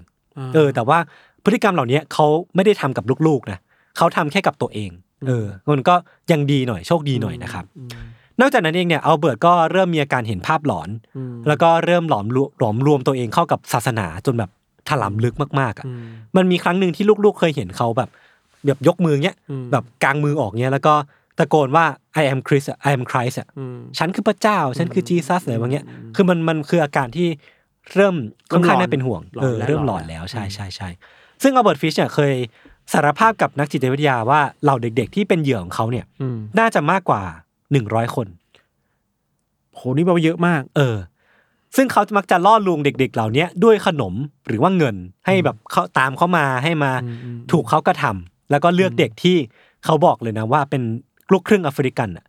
เพราะว่าตำรวจเนี่ยจะใส่ใจกับคดีเหล่านี้น้อยกว่า น้อยเออเขาจะรอดได้มากกว่า ใช่ใช่ใช่ซึ่งเขาก็จะย้ายที่อยู่ไปเรื่อยๆพี่ทัน แล้วก็ทุกที่ที่เขาย้ายไปอยู่อะจะต้องมีเด็กอย่างน้อยหนึ่งคนอะอืมที่เป็นเหยื่อของเขาอะอืมเออ ซึ่งมันก็เป็นไปได้ว่ามันอาจจะเป็นหนึ่งร้อยคนอย่างที่เขาว่าจริงๆแต่ว่ามันก็ไม่ได้มีหลักฐานขนาดนั้นนะครับ คือไม่ได้เจอศพใช่มากถึงร้อยคนขนาดใช่นั้นใช่ อันนี้เป็นแค่คำบอกเล่าของอัลเบิร์ตฟิชเชอร์นั่นเองครับ อันนี้ก็จะเป็นช่วงท้ายๆของคดีนี้แหละ พอถึงการไต่สวนบนชั้นศาลจริงอะพี่ทันอัลเบิร์ตฟิชเนี่ยก็รับสารภาพเนาะในคดีของเกรซว่าเขาเนี่ยเป็นคนลงมือฆ่าจริงอืมแต่สิ่งที่เขาปฏิเสธแล้วก็ไม่ยอมรับสารภาพอะคือคดีของบิลลี่คือคดีของฟรานซิสแล้วก็ในขณะเดียวกันคือ เขาปฏิเสธกับศาลว่าเขาไม่ได้กินเนื้อคนอะอืมเขาไม่ได้กินเนื้อของเกรซอืม นั่นแปลว่าในทีเนี้ยมันก็มี conflict หลาย ๆ อย่างที่มันเกิดขึ้นในกระบวนการชั้นศาลว่า คืออัลเบิร์ตเนี่ยบอกกับนักจิตวิทยาว่าเขากินเนื้อคนนะอืมแต่พอถึงกระบวนการศาลจริง ๆ อะเขาบอกว่าเขาไม่ได้กินนั่นแปลว่าทนายเนี่ยอาจจะมีส่วนเกี่ยวข้องกับเรื่องนี้ ใช่กำลังคิดอยู่เลยว่าเออเพื่อผลทางกฎหมายไม่ให้โดนถูกต้องโทษหนักไปหรือเปล่าเนอะใช่ใช่ใช่คือมันเป็นการต่อสู้ที่ค่อนข้างดุเดือด คือทนายเองก็พยายามที่จะให้อัลเบิร์ตฟิชเนี่ยถูกตัดสินว่า เป็น insane หรือว่าเป็นอ่าวิกลจริตวิกลจริตไปอืมใช่จะได้รอดพ้นจากทุกข้อกล่าวหาครับแต่ว่าสุดท้ายแล้วเนี่ยพี่ทัน การไต่สวนเนี่ยมันก็ดำเนินไปเป็น 10 วันเลยเนาะอัลเบิร์ตฟิชเนี่ยก็โดนตัดสินให้ต้องประหารชีวิต โดยการนั่งเก้าอี้ไฟฟ้าอืมตรงเนี้ยก็เป็นการจบชีวิตลงของฆาตกรต่อเนื่องที่ ถ้าเป็นไปตามคำสารภาพของเขาจริงอะอืมจะเป็นฆาตกรต่อเนื่องที่โหดร้ายแล้วก็เหี้ยมโหดคนหนึ่งที่สุดคนหนึ่งอะของสหรัฐอเมริกาเลยก็ว่าได้ ถ้าพูด ตามที่ฟิชพูดจริงคือร้อยคน ใช่ มันเยอะมาก แต่ถึงถึงไม่เยอะมาก แต่ว่าสิ่งที่เขาทำกับเหยื่อที่เห็นมันโหดมากเห็นอยู่แล้วว่ามันโหดมากจริงๆเนาะเออ ซึ่งวาระสุดท้ายของอัลเบิร์ตฟิชพี่ทันมันยังคงสร้างความฮือฮาให้กับผู้คนเหมือนกันอืมคือตอนนี้เรื่องราวของอัลเบิร์ตฟิชมันแพร่กระจายไปทั่วแล้วเนาะคือมันมันพาดหัวง่ายประมาณนึงอะคือฆาตกรต่อเนื่องที่เล็งเด็ก กินเนื้อคนอะไรพวกเนี้ยเขาก็เลยแบบเป็นคดีที่ค่อนข้าง mass มากๆมันก็มีบางสำนักข่าวพี่ทันบอกว่า ท่าทีของอัลเบิร์ตฟิชอะตอนที่รู้ว่าตัวเองเนี่ยจะถูกประหารชีวิตอะโดยนั่งเก้าอี้ไฟฟ้าอืมบางสำนักข่าวบอกว่าดวงตาของเขาเนี่ยเป็นประกายขึ้นมาอืมเพราะว่ามันมันตื่นเต้นมากๆว่าเขาจะโดนโดนประหารแล้วก็มีความเจ็บปวดเกิดขึ้นนี่กำลังคิดอยู่เหมือนกันว่า พอพอเขาหมกมุ่นอยู่กับการถูกใช้ความรุนแรงอะเออพอได้รู้ว่าต้องเจออะไรคงแบบอาจจะตื่นเต้น เอออะดรีนาลีนหลังใช่แบบนั้นปะแต่คงว่าชอบไม่ชอบอันนี้บอกไม่ได้ เออ แต่ถ้าดูจากพฤติกรรมเขาที่ผ่านมา อาจจะเป็นแบบนั้นนะ ใช่ แต่ผมเองก็ไม่ไม่มั่นใจแล้วก็ไม่กล้าฟันธงเพราะว่าตรงเนี้ยมันมีการแตกออกเป็นเป็นสองเสียงอืมเสียงแรกก็คือบอกว่าเขาตื่นเต้น อีกเสียงหนึ่งคือบอกว่าเขาก็มีท่าทีแบบสงบนิ่งอะไม่ได้รู้สึกอะไร ไม่ได้มีแววตาลุกวาวอะไร แล้วก็เหมือนยอมรับก้มหน้ารับชะตากรรมไป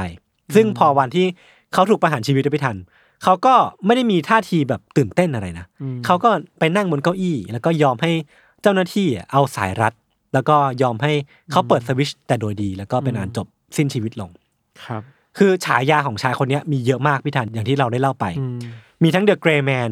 Brooklyn Vampire อืม Werewolf of Wisteria Boogie Man แล้วก็ Moon Maniac จริงๆจะมีอีกเยอะมากเลยอะชื่อนี้คือแบบบือหวาประมาณนึงเลยนะเออแบบดูแบบดูไม่ใช่แค่คนทั่วไปดูเป็นแบบแวร์วูฟอะใช่มันคือมีการกิน Vampire อะกินเลือดคนกินเนื้อคนแล้วก็ การฆ่าที่มันค่อนข้างโหดร้ายมากๆครับอืมอืมเออ ก็ประมาณนี้ อืมโหนี่คนหนังอีกเนาะเออใช่ใช่ใช่เวลาเราพูดว่าเด็กคนหนึ่งถูกล่อลวงไป อืมถูกฆ่าแล้วถูกกินนะอืมเราคิดว่า เรื่องนี้มันมีเซนของความเลือดเย็นประมาณหนึ่งอะจริง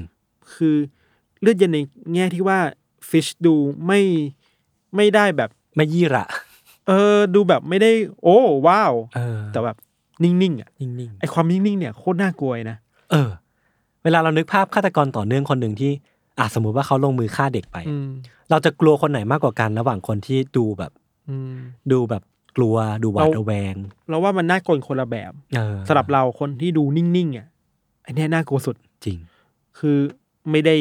ไม่ได้พูดเยอะอะไรเยอะอะอืมอืมไม่ได้หวือหวาแต่ว่าทำ ทำทีนึงคือแบบโอ้โหระเบิดออกมาขนาดนั้นน่ะเออเออเราเราสนใจเรื่องจิตวิทยาของการกินเนื้อคนอยู่นะครับว่าตกลงแล้วมันทำไปเพื่ออะไรนะเออเออเออมันอาจจะมีความหมายในหลาย ๆ แง่ก็ได้นะอือฮึเราไม่รู้สิ โอเคแหละในเรื่องความรุนแรงจะพอเข้าใจได้มั้งอืมว่าเขาต้องการความรุนแรงเขาเป็นเขาเลยกนะซาดิ sadomasochism sadomasochism อะไรเงี้ยแต่อันนี้ก็มันก็เป็นรสนิยมที่ โอเค ถ้าทำถูกที่ถูกทางถูกเวลา มี consent อันนี้ก็อาจจะไม่ได้ผิดอะไรมันดีเบตได้ อืมแต่ถ้าทำกับคนที่แบบไม่ได้ไม่ได้มี consent ยินยอมอันนี้ผิดแน่นอนเออ อันอันนั้นเรื่องหนึ่งเป็นเรื่องความรุนแรงเขาเข้าใจยากประมาณหนึ่งอืม ไอ้การกินคนเนี่ย เข้าใจยากไปอีกอะว่ายากอีกระดับหนึ่งเลยเนาะได้ระดับหนึ่งว่ากินเพื่ออะไรนะเออเออคือเขาต้องการอะไรหรือเปล่า แต่การกินเนื้อคนอะอืม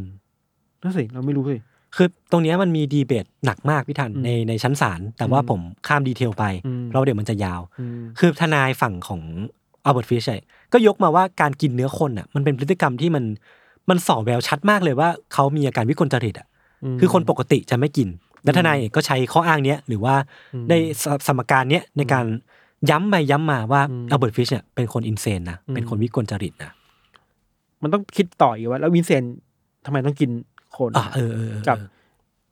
ตอนแรกเราพยายามคิดว่าหรือว่าเขาไม่ได้กินวะมันแค่เป็นการยก ยกเรื่องมาสู้ชั้นศาลว่าเขาเขียนจดหมายนั้นน่ะใช่แต่เขาเขียนจดหมายจดหมายนั้นมันมันสารภาพแล้วว่าใช่กินเกรสไปอะเออเออเออเออนั่นสิเราคิดว่า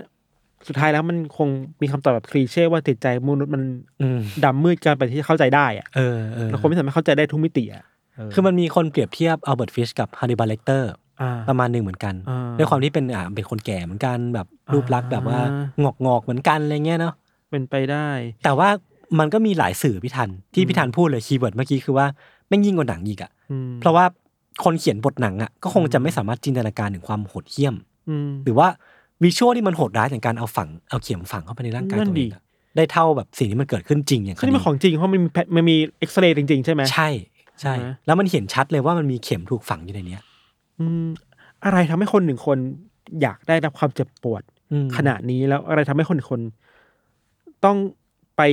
ลักพาเด็กมาเพื่อกินขนาดนี้อืมมอันเนี้ยเป็นเป็นคือความความลึกลับของโลกที่เราพวกเราเข้าใจได้ยากมากอะเออไม่รู้เลยอะอะบางทีแค่จิตวิทยาอย่างเนี้ยอาจจะเข้าใจได้ยากครับเราไม่รู้ว่ามีปัจจัยอีกเยอะแยะมากมายอะอืที่มทำให้คนหนึ่งคนมันกลายเป็นฆาตกรต่อเนื่องที่น่ากลัวขนาดนี้ได้ อืมอืมอืมเนาะครับ ประมาณนี้ครับ โอเค ก็ประมาณนี้ครับ พักฟังเบรกโฆษณาสักครู่ก่อนกลับมาฟังเรื่องของมิทันในเบรกหน้านะครับ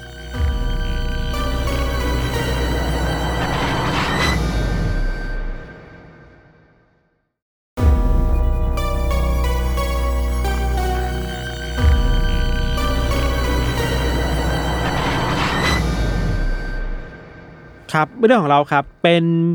คดีที่มีเนื้อหาค่อนข้างรุนแรงมากอืมๆแล้วก็มีความรุนแรงทางเพศเนาะก็ disclaimer ไว้ประมาณหนึ่งหนาๆนะครับ นี่เป็นฆาตกรต่อเนื่องที่เราสึกว่าเป็นคนที่น่ากลัวที่สุดคนหนึ่งในเยอรมนีอ่ากับในยุโรปเลยเว้ยของครับนี่คือฝั่งอเมริกาใช่ไหมนี่คืออ่าฝั่งเยอรมันครับ คือเรื่องนี้เกิดขึ้นในเมืองฮันโนเวอร์ในเยอรมันนีปีหนึ่งเก้าสองสี่ของยศใกล้ ๆ กันปะ ใกล้ๆกันหนึ่งเก้าปีเดียวกันเลย ปีเดียวกันก็มีแถวๆเนี่ยหตุกิดขึ้นแถวๆเนี่ยหนึ่งก็สองสี่คือบริบทของเยอรมนีตอนนั้นคือเพิ่งจบจากสงครามโลกครั้งที่หนึ่งอืมมาได้ไม่นานนัก แล้วอืมก็รู้อยู่ว่าเยอรมนีมันคือประเทศที่แพ้สงครามกำลังฟื้นตัวอยู่กำลังอะไรฟื้นตัวอยู่เยอะเพราะฉะนั้นก็จะมีสภาพเมืองที่ไม่ค่อยดีเท่าไหร่ สภาพเศรษฐกิจที่ไม่ดีเนาะอืมในวันที่สิบเจ็ดพฤษภาคมปีหนึ่งเก้าสองสี่อะยศมีเด็กๆ ในเมืองฮันโนเวอร์กำลังไปวิ่งเล่นตามภาษาเด็กอยู่ที่ริมแม่น้ำ ใกล้กับปราสาทแห่งหนึ่ง พวกเขาก็วิ่งเล่นตามตามภาษาเด็กแหละ แล้วก็เห็นว่ามันมีวัตถุอะไรบางอย่าง มันลอยขึ้นมา อืมกับกระแสน้ำเว้ย พอเข้าไปดูดีๆ ก็พบว่ามันคือกระโหลกมนุษย์เชี่ยลอยมากับน้ำเรื่องนี้ทำให้เด็กๆต้องรีบไปแจ้งผู้ใหญ่ในเมือง ครับ หลังจากนั้นก็มีตำรวจมาสืบหาว่าเป็นใครอะไรยังไงอ่าต่อเนาะ อย่างไรก็ตามยศเวลาภายในเวลาเพียงหนึ่งเดือนหลังจากที่เห็นกระโหลกอะอ่า ก็ยังมีหัวกระโหลกมนุษย์ลอยติดแม่น้ำมาอีกสามหัว โอ้โหหัวที่สองเนี่ย เจอในริมแม่น้ำในวันที่ 29 พฤษภาคมอ่าคือ12วันหลังจากเจอหัวแรก ครับ ส่วนหัวที่สามและสี่เนี่ย เจอพร้อมกันวันเดียวกันในวันที่ 13 มิถุนายน อืมตอนนี้เนี่ยในเมืองก็เริ่มตื่นตระหนกกันใหญ่แล้วว่าเฮ้ยอยู่ดีๆในหนึ่งเดือนเนี่ยเราเจอหัวกะโหลกคนลอยน้ำมาสี่หัวนะ มันไม่ปกติแบบสุดๆอะ แล้วมาแค่หัวอะอ่า เราร่างไกลไปไหนอะครับครับ ตำรวจก็เลยเอา กระโหลกทั้งสี่เนี่ยไปให้ผู้เชี่ยวชาญมาตรวจสอบว่ามันเป็นยังไง พอเดาได้ไหมว่าจะเป็นคนวัยไหนเพศไหนเจออะไรมาบ้างนะครับ ผู้เชี่ยวชาญก็สามารถวิเคราะห์ได้เบื้องต้นนะครับยศว่า หัวกระโหลกทั้งสี่อันเนี่ยน่าจะเป็นของคนที่มีอายุสิบแปดปีอืมยี่สิบปี เด็กสุดเนี่ยน่าจะเป็นหัวกระโหลกของเด็กอายุสิบสองปีเท่านั้นเองอะอื้อหือที่น่ากลัวมากๆคือว่า มันมีร่องรอยของกระดูกอะ ที่เป็นไปได้ว่ามันมีอุปกรณ์อะไรบางอย่างอ่าที่ถูกใช้กับหัวกะโหลกอันเนี้ยในการเลื่อยหัวโอ้โหให้ออกมาจากร่างกายอะก็คือแบบมันมีร่องรอยถูกตัดบางอย่างใช่ใช่ใช่มันไม่ใช่หัวที่หลุดออกมาจากส่วนลำตัวอ๋อโดยธรรมชาติอะ มันมีเรื่องของของอุปกรณ์ที่มนุษย์สร้างขึ้นอะเชี่ยเว้ยกันก็แปลว่ามันมีความเป็นไปได้ที่ตอนที่มันยังลอยอยู่ในน้ำอะพี่ทันอืมมันเป็นหัวที่มีเนื้อเยื่อแต่มัน หลุดเปื่อยไปอย่างนี้ป่ะเป็นไปได้หมดเลย เป็นไปได้เลยหรือจะเป็นไปได้แค่ว่า ถูกโยนทิ้งนานแค่หัวอืมก็เป็นไปได้คครัรับบนอกจากนี้อะมันก็จะมีดีเทลบางอย่างที่เขาน่ากลัวเหมือนกันคือว่าตำรวจเพราะว่าหัวกระโหลกทั้งหมดทั้งสี่หัวนี่ที่เจอมาเนี่ยมันไม่มีเนื้อหนังเหลืออยู่เลยแม้แต่นิดเดียวเว้ยอ่าฮะสมมุติว่าอะถ้าเป็นศพทั่วไป ถ้าเป็นคนเสียชีวิตตกน้ำอะ แล้วหัวยังมีหัวถูกอยู่อยู่ในน้ำอะไอเนื้อ อาจจะ หายไปบ้าง มีเหลืออยู่บ้างถูกป่ะอ่าอ่าแต่นี่คือมันสะอาดมากเว้ยเกลี้ยงเกลา มันเกลี้ยงเกลาเกินไป แล้วเป็นไปได้ว่าน่าจะมีคนที่ทำความสะอาดหัวนี้มาแล้ว แล้วโยนทิ้งลงแม่น้ำหรือเปล่าโอ้โหมันทำให้เรื่องนี้น่ากลัวกว่าเดิมอีกนะเออ มันกำลังจะบอกว่าอาจจะมีฆาตกรอะไรบางคนที่ทำสิ่งนี้อยู่อะครับ การพบหัวกะโหลกที่ถูกตั้งใจตัดออกมาแบบนี้ และเนื้อถูกตั้งใจเอาออกมาอย่างเนี้ยครับมันทำให้เมืองอยู่ในความกลัวเนาะประกอบกับ มันมีกระแสข่าวลือในเมืองที่พูดกันมาสักพักหนึงแล้วว่า ในช่วงปีที่ผ่านมาเนี่ย มีเด็กๆวัยรุ่นที่หายตัวไปอย่างไรร่องรอยมาตลอดทั้งปีเลยยศอืมตามข้อมูลที่เราไปหามาคือว่าในปี 1923 ก่อนปีที่จะเจอหัวกะโหลกเนี่ย มีวัยรุ่นหายตัวไปในฮันโนเวอร์กว่า 600 คนฮะในหนึ่งปี ซึ่งฮะเยอะเป็นพิเศษ เออ ข่าวลือในเมืองก็เริ่มแพร่กระจายไปเรื่อยๆเว้ย บางคนก็ลือกันว่ามันมีฆาตกรที่ลักพาตัวเด็กแล้วไปฆ่าเด็กทิ้งครับบ้างก็ลือกันว่ามีฆาตกรที่เอาเนื้อของเด็กๆ เนี่ย มาขายปะปนกับเนื้อสัตว์ในตลาดก็มี อ่า ชาวบ้านเริ่มมารวมตัวกันไปตามหาเขาเรียกว่าอะไรศพอ่าอ่าเจ้าของหัวครับเหล่านั้นนะครับ ในบริเวณที่ใกล้เคียงกับเจอหัวเนาะก็พบว่า มันมีที่ดินที่อยู่ติดกับริมแม่น้ำและใกล้กับที่พบกระโหลกครับ พวกเขาเริ่มขุดหาผู้เหล่าเนี้ยแล้วเขาเจอร่างกายของศพอืมจริงอืมๆคือก่อนหนานี้เจอแค่โหลก แต่เนี้ยคือเจอทั้งตัวอ่าฮะเจอชิ้นส่วนที่ถูกแยกออกมาเป็นชิ้นๆๆเนี่ยครับ เชื่อไหมว่าเจอชิ้นส่วนมนุษย์รวมกันมากถึงห้าร้อยกว่าชิ้นนะยศโอ้ไอ้เชี่ยแล้วพอเอาชิ้นต่างๆมารวมกันแล้วอะอ่าพบว่าน่าจะเป็นศพรวมๆกันแล้วน่าจะประมาณยี่สิบสองคน อ่า อ๋อ เป็นยี่เป็นห้าร้อยกว่าชิ้นจากยี่สองศพ ใช่ เพราะมันถูกชำแหละมาแล้วไงอ่า จะถูกทิ้งไว้ในตามจุดต่างโอ้ยมันก็เยอะมากๆส่วนใหญ่เนี่ยจะเป็นวัยรุ่นที่อายุตั้งแต่สิบห้าถึงยี่สิบปี ครับ ก็คือเด็กนะ อืมวัยรุ่นนะแล้วน่าจะเป็นผู้ชาย อืม คำถามคือศพเยอะขนาดเนี้ยใครเป็นฆาตกรมาใช่ปะตำรวจก็ออกไปสอบสวนนู่นนี่นั่น มีตำรวจจากส่วนกลางจากเบอร์ลินจากที่นั่นมาช่วยกันสอบสวนในคดีที่เพราะมันคดีใหญ่อะครับ ถามหมดทุกอาชีพเลย คือตำรวจก็ไปถามทั้งคนที่เป็น โจรเล็กๆน้อยๆถามคนนึงถามคนในเมืองว่า คุณมีเบาะแสอะไรบ้างหรือเปล่าเงี้ยสุดท้ายก็ไปเจอเบาะแสอันหนึ่งมา แล้ว พบกับผู้ต้องสงสัยคนหนึ่งชื่อว่าฟริสฮาร์มันอืมชายคนเนี้ยเราจะเล่าย้อนกลับมาหน่อยนะฟริสเนี่ยครับ เกิดในปีหนึ่งแปดเจ็ดเก้าครับเป็นลูกคนสุดท้องของครอบครัวที่มีลูกทั้งหมดหกคนอ่าฟริสที่ได้รับการดูแลอย่างดีจากแม่เนี่ยคือแม่รักมากแม่สปอยมากอืมอยากทำอะไรทำ ชอบอะไรก็ชอบไป ต่างจากพ่อที่ไม่ค่อยสนใจเท่าไหร่ ที่สำคัญคือว่าฟริสเองอะมักจะมีปากเสียกับพ่อเว้ยอืมเพราะว่า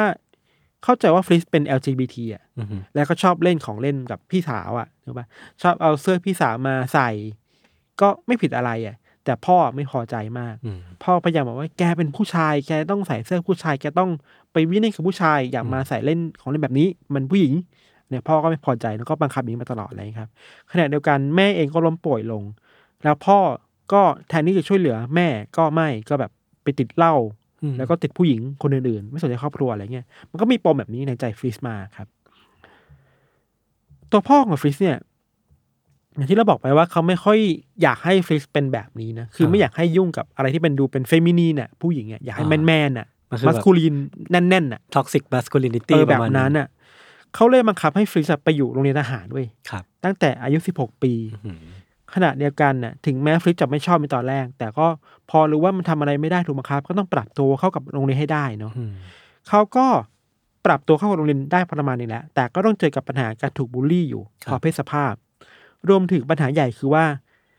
รู้ว่าตัวเองอยู่ดีเป็นโรคลมชักอะเอพิดับซี่อะอืมซึ่งมันส่งผลทำให้เขาอะเรียนต่อไปไม่ได้เว้ยอือฮึต้องออกจากโรงเรียนแล้วกลับมาอยู่ที่บ้านรักษาตัวที่ฮันโนเวอร์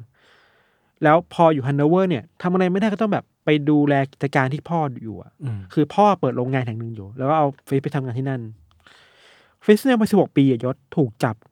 ครั้งแรกเว้ยอืมคือตอนนั้นน่ะเขาถูกตำรวจในเมืองเอาผิดในฐานะที่ฟิสไปคุกคามทางเพศวัยรุ่นคนหนึ่งในเมืองอยู่ หลังจากนั้นน่ะก็ถูกพาตัวคือคือแจ้งข้อหาแล้ว แต่ถูกพาตัวไม่ได้เข้าคุกนะ พาตัวไปสถานบำบัดจิตใจเว้ยอ่า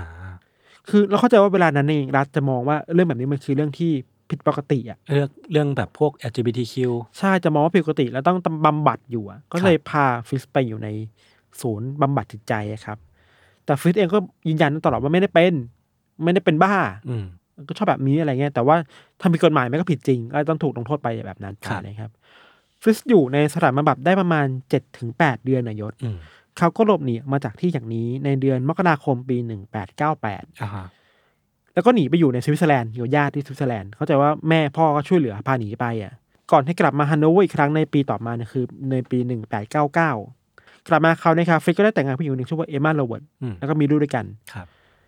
อย่างไรก็ตามอะยศพอแต่งงานไปแล้วมีลูกแล้วอะ ในเดือนตุลาคมปีหนึ่งเก้าศูนย์ศูนย์เนี่ยฟลิสก็ถูกทางการเรียกไปฝึกทหารกับกองทัพเว้ย เหมือนอายุถึงเกณฑ์อะไรเงี้ยเหรอด้วยกับเราเข้าเข้าใจว่าด้วยความที่เยอรมันเพิ่งเป็นประเทศที่อ๋อ เพิ่งรบเสร็จอะอ่า แล้วมันต้องการการฝึกกำลังทหารเกณฑ์ทหารเกณฑ์แล้วมันอาจจะเป็นบรรยากาศก่อนนำไปสู่สงครามโลกครั้งที่สองมั้งนะ อ่า ประมาณนั้นมันยังมีภาวะแบบนี้อยู่อะครับครับ ก็ถูกพาตัวไปกองทัพเนาะแต่ด้วยอาการป่วยที่เขามีอะคือเป็นโรคลมชักขยศ พอไปฝึกอะ มันก็ฝึกไม่ไหวอะ อืม มีครั้งหนึ่งที่ฟริส กำลังแบบฝึกแบบกลางแดดอะอืมอยู่ดีๆเขาล้มลงไปเลยเว้ยคือออฮึเป็นโรคลมชักกลางที่ฝึกไปเลยอะครับ อาการป่วยของเขาก็ดูรุนแรงมากขึ้นมากขึ้นแล้วก็บานปลายไปเรื่อยๆยศ พอหมอมาตรวจดูก็พบว่า อาการเช่นนี้มันไม่ได้มีแค่โรคลมชักแล้วนะอืมแต่ว่าครั้งนี้แพทย์ว่าแพทย์วินเซลฟีน่าจะมีอาการผิดปกติทางจิตใจอ่าฮะ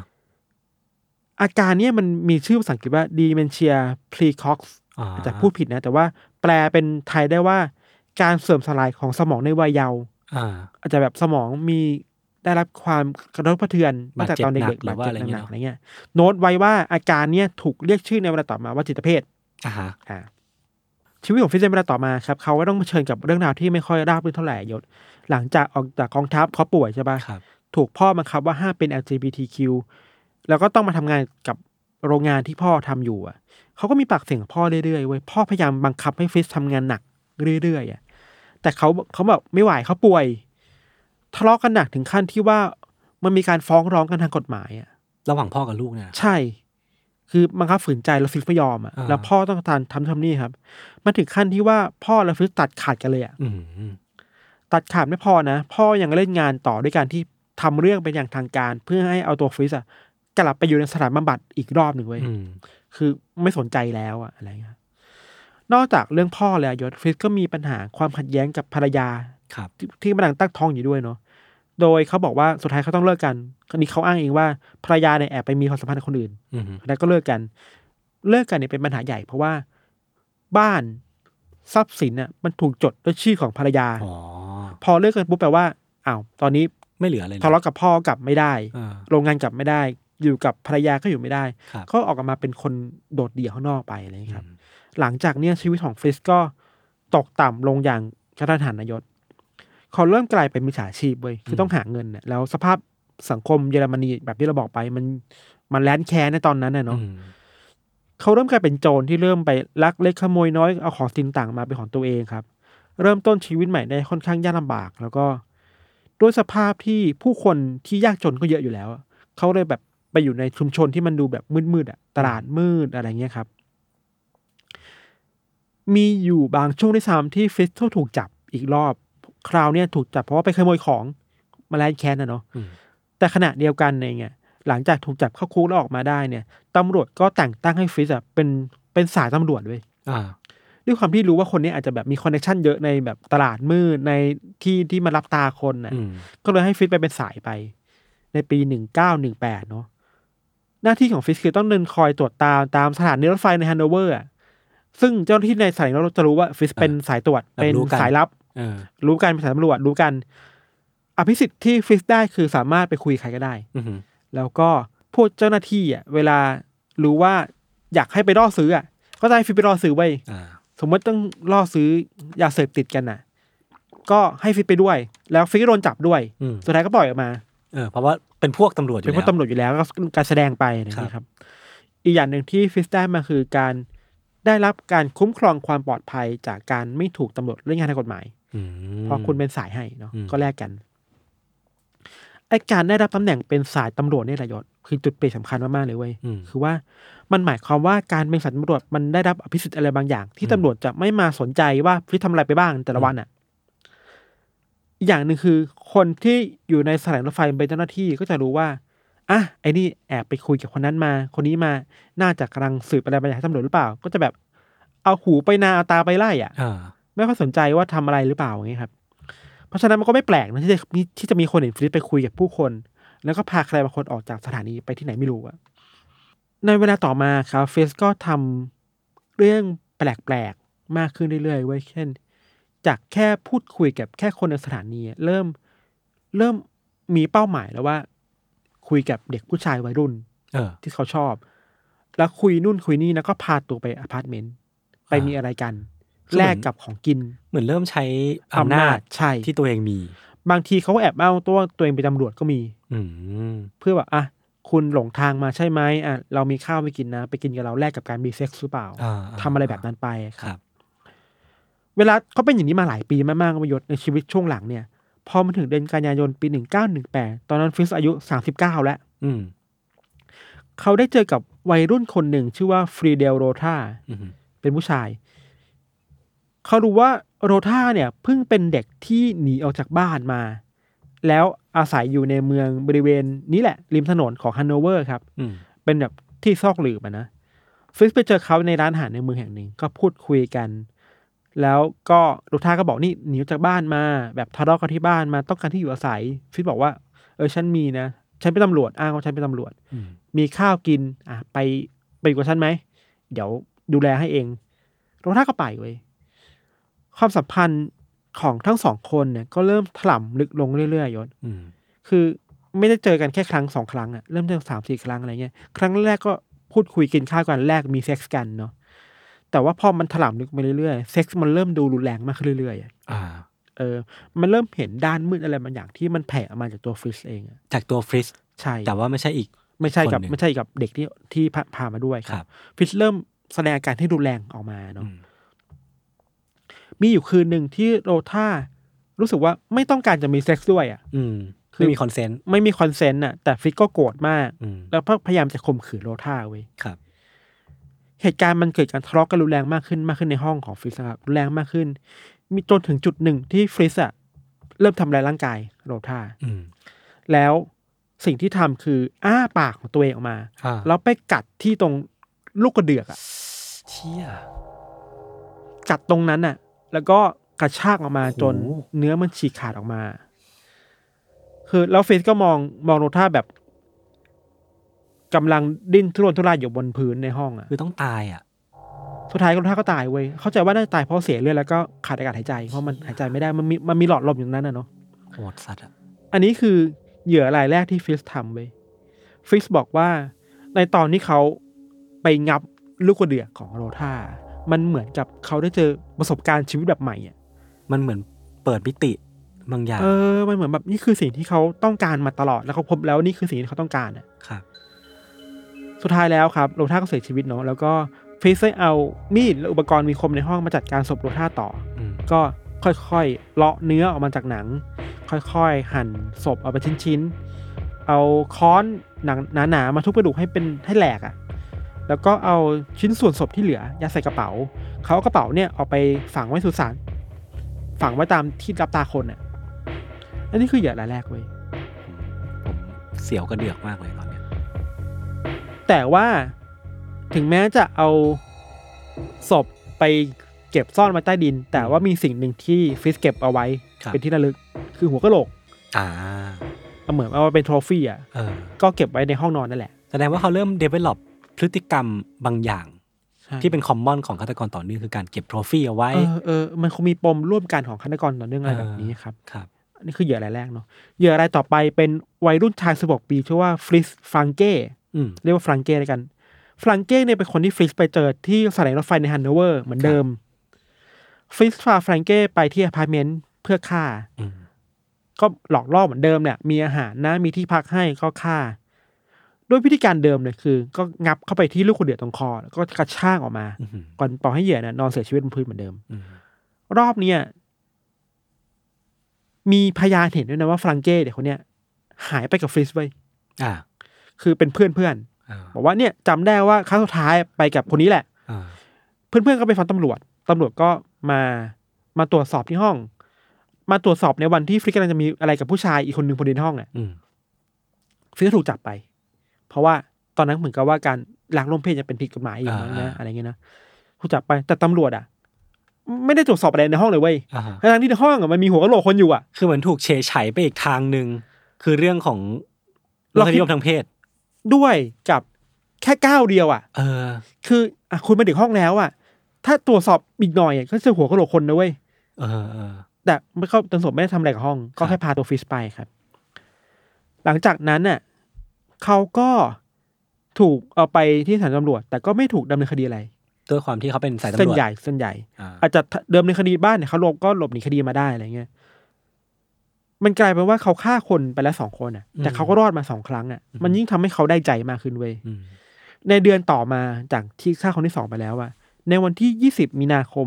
หนึ่งเก้าสองสามคือสี่สัปดาห์หลังจากรายที่แล้วอะเหยื่อก็เป็นวัยรุ่นเหมือนเดิมเลยชื่อว่าวินเฮมชูเซอร์ชูเซอร์เนี่ยเป็นวัยรุ่นแล้วก็เป็นนักเขียน มีความฝันจะเป็นนักเขียนอะหนีจากบ้านมาแล้วก็มาหางานในฮันโนเวอร์ ในระหว่างที่อาศัยอยู่ใน แถวแถวๆสถานีรถไฟเนี่ยเขาก็เขียนงานส่งกับหนังสือพิมพ์อะไรเงี้ยเรื่อยๆครับฟิตก็ไปพูดคุยได้เจอ แล้วก็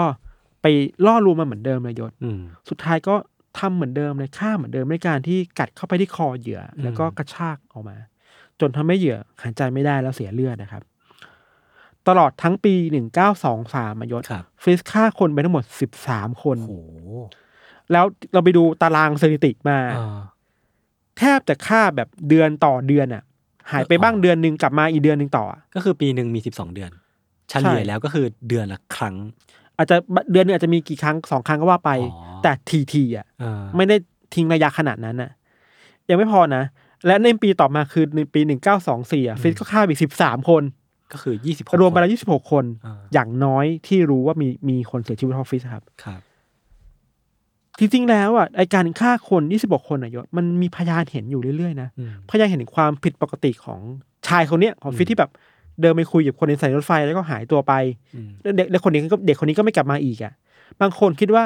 อ๋อหรือว่าไอเนี่ย มันแค่พาตัวส่งตำรวจวะ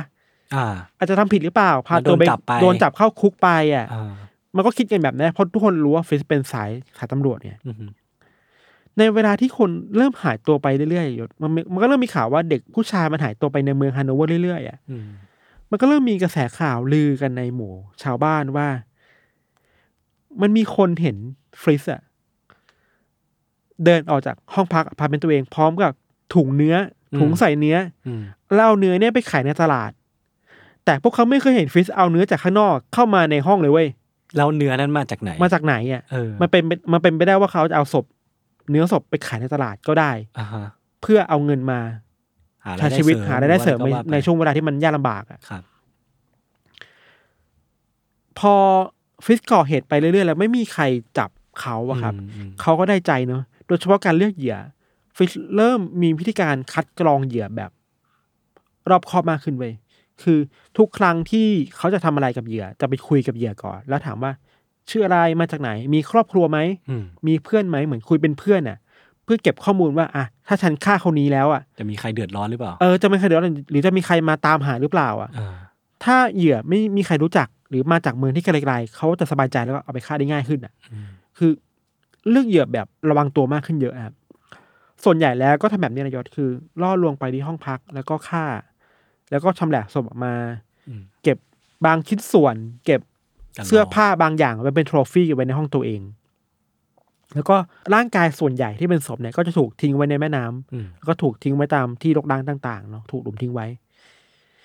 จุดเปลี่ยนเนี่ยมันเกิดขึ้นในเดือนพฤษภาคมปีหนึ่งเก้าสองสี่ครับอืมอย่างที่เราบอกว่าเหตุการณ์แรกมันมีเด็กๆที่เจอหัวมนุษย์ลอยน้ำมาเออเออสี่หัว แล้วนำไปสู่การก็พบหลุมศพ แล้วก็เจอศพอีกกว่ายี่สิบกว่าคนน่ะครับ ข่าวเนี่ยมันเป็นคดีใหญ่มากในเยอรมนีทำให้ตำรวจในเยอรมนีอะตำรวจจากส่วนกลางเข้ามาสนใจคดีนี้มากขึ้นอะอารมณ์มันอเมริกาคือ FBI FBI อะใช่ไหมเออไม่ใช่ท้องถิ่นแล้วอืมปัญหาอย่างหนึ่งที่ผ่านมาคืออย่างที่เราบอกว่ามันมีพยานเห็นฟิสทำอะไรแปลกๆเยอะ แต่ทุกครั้งอะ ก็รอดไปได้เว้ยอืมมีเหตุการณ์หนึ่งที่น่าสนใจมากคือว่า เกือบมีฟลิกเกือบจะโดนจับแล้วนะ แต่ว่าพยานอะไปฟ้องเรื่องเนี้ยกับตำรวจที่เป็นคนว่าจ้างให้ฟิตเป็นสายสืบเว้ยอ๋อมันก็ยิ่งมีเส้นเส้นเข้าไปใหญ่อะ คือตำรวจจะคิดได้ว่าอะถ้าฉันปล่อยให้คนนี้ทำผิดไปอะ แปลว่าฉันไม่ได้ดูแลสายเออสายตัวเองดีพอหรือเปล่าวะ ใช่ มันมันมีทั้งในแง่ของการปกป้องฟริสด้วยแหละ แต่ปกว่าป้องตัวเองด้วย ใช่ใช่ใช่เขาเลยเลือกที่จะเอาหูไปนาเอาตาไปไล่เออมากกว่าคครัรับบมันทำให้เขาก็หลุดคดีมาเรื่อยอืมๆแต่คราวเนี้ยมันไม่ได้แล้ว เพราะว่าตำรวจท้องถิ่นไม่ได้แล้วอ่ามันคือตำรวจจากส่วนกลางจากเบอร์ลินแล้วอะมันจะไม่มี bias ไม่มีอคติแล้ว ใช่ คือไม่สนใจแล้ว คือต้องจับให้ได้ครับครับตำรวจจากเบอร์ลินสายสืบจากเบอร์ลินเนี่ย มีครั้งหนึ่งที่เขาไปตรวจตาตรงบริเวณสถานีรถไฟฮันโนเวอร์พอดี อืม ซึ่งเป็นที่ที่ฟริสชอบไปหาออกล่าเหยื่อหาเหยื่อออกล่าเนาะครับ เขาเจอว่าฟริสในวันนั้นเนี่ยกำลังทำร้ายเด็กคนหนึ่งอยู่เว้ยอืม กำลังเหมือนทะเลาะทำร้ายร่างกายเด็กคนหนึ่งอยู่อะแล้วก็ก็ไปแยกมาแล้วก็ไปแจ้งข้อหาแล้วเอาฟิชไปเข้าคุก อืม แล้วระหว่างนั้นก็สอบสวนสอบสวนไปแล้วก็อะตัดสินใจส่งเจ้าหน้าที่ไปตรวจสอบห้องพักของฟิสแล้วว่ามีอะไรไหมคราวนี้ตรวจจริงๆ ตอนนี้เข้าไปตรวจห้องพักอะยศ คือตำรวจบอกว่าเขาเจออะไรหลายอย่างที่ค่อนข้างน่ากลัวมากคือแน่นอนเจอชิ้นส่วนมนุษย์ครับ และเจอเสื้อผ้ามากมายของคนที่หายสาบสูญไปอะอืมสิ่งเหล่านี้มันเป็นหลักฐานมามัดตัวฟิสได้ว่าอะมีคนพยายามบอกว่าเนี่ยจำได้นี่คือเสื้อของเด็กที่หายไปนะอืมอืมถ้าหายไปแล้วคุณมีเสื้ออยู่ได้ไงอืมอะไรแบบเนี้ยฟิสเล่าในบางทีด้วยซ้ำว่า บางครั้งเขาเอาเสื้อของศพอะมาใส่เว้ยเพื่อเพื่อระลึกถึงอ่าเหยื่อคนนั้นน่ะ คืออย่างที่เราบอกมันคือโทรฟี่ที่ฆาตกรต่อเนื่องชอบมีอะอ่าอ่าบางคนก็ดู เก็บไว้ดูบางคนก็เก็บไว้ใส่ ไอ้แบบเนี้ยมันคล้ายๆกับ BTK Killer ที่เคยทำอะอืมคือฆ่าเหยื่อแล้วก็เอาเสื้อเหยื่อมาใส่ก็มีนะสุดท้ายแล้วก็ถูกตำรวจจับแล้วก็ถูกขึ้นศาลไปครับ เขาก็ถูกตัดสินแล้วก็โทษว่าฆ่าคนไปกว่า20กว่าคน อ่า ก็ตามที่เขารายงาน หลักฐานมันชัดนะฮะอ่าที่ตำรวจว่าไว้แล้วก็ถูกประหารชีวิต ในวันที่ 15 เมษายนปี 1925 ครับ ก็เป็นการปิดฉากชีวิตของฆาตกรต่อเนื่องที่ว่ากันว่าน่ากลัวสุดคนหนึ่งในเยอรมนีอ่าเออแล้วก็ถูกตั้งชื่อเรียกว่าเป็น The Vampire of Hanover ในเวลาต่อมา ประมาณนี้ โอ้โห วิธีการฆ่า มันคือแวมไพร์ผมผมอืมตั้งฉายาให้เขาไว้เหมือนกันว่าแวมไพร์อีกชื่อหนึ่งชื่อว่า The Butcher of Hanover เว้ยเพราะว่ามันมีพฤติกรรมหันกันเนื้อสับเอออาสองชื่อนี้ อุ๊ยแต่ก็ต้องยอมรับนะว่า เป็นวิธีการฆ่าที่ค่อนข้างโหดใช่ค่อนข้างโหดเยี่ยมาก เราไม่รู้ว่าเราก็ไม่รู้เหตุผลนะเราไปหาข้อมูลมาหลาย ๆ ที่ไม่มีใครจะสามารถอธิบายได้ว่าทำไมต้องกัดคอแล้วเอาฉีกเนื้อออกมาเป็นลูกกระเดือกวะเออ นั่นสิ แต่แต่พอฟังเรื่องพี่ทันเล่าอะ ผมมันรู้สึกว่า ไอ้สิ่งที่มันหลาย ๆ คนอาจจะมองข้ามไปผมว่ามันคือการลงมือก่อเหตุครั้งแรกของฆาตกรต่อเนื่อง อืมอืมอันเนี้ยมีคำอธิบายอยู่เว้ยคือว่า ถ้าย้อนกลับไปในวัยเด็กอะอ่าพ่อเขาไม่ต้องการให้ฟริสเป็น LGBT ใช่ป่ะอ่า เขาพยายามกดทับไม่ให้ฟริสอธิไม่ให้ express ตัวเองออกมานะฮะที่เป็นคนชอบความผู้หญิงอะอืม กดทับความเป็น feminine ตัวเองอะอ่า ความเป็น feminine อะอืม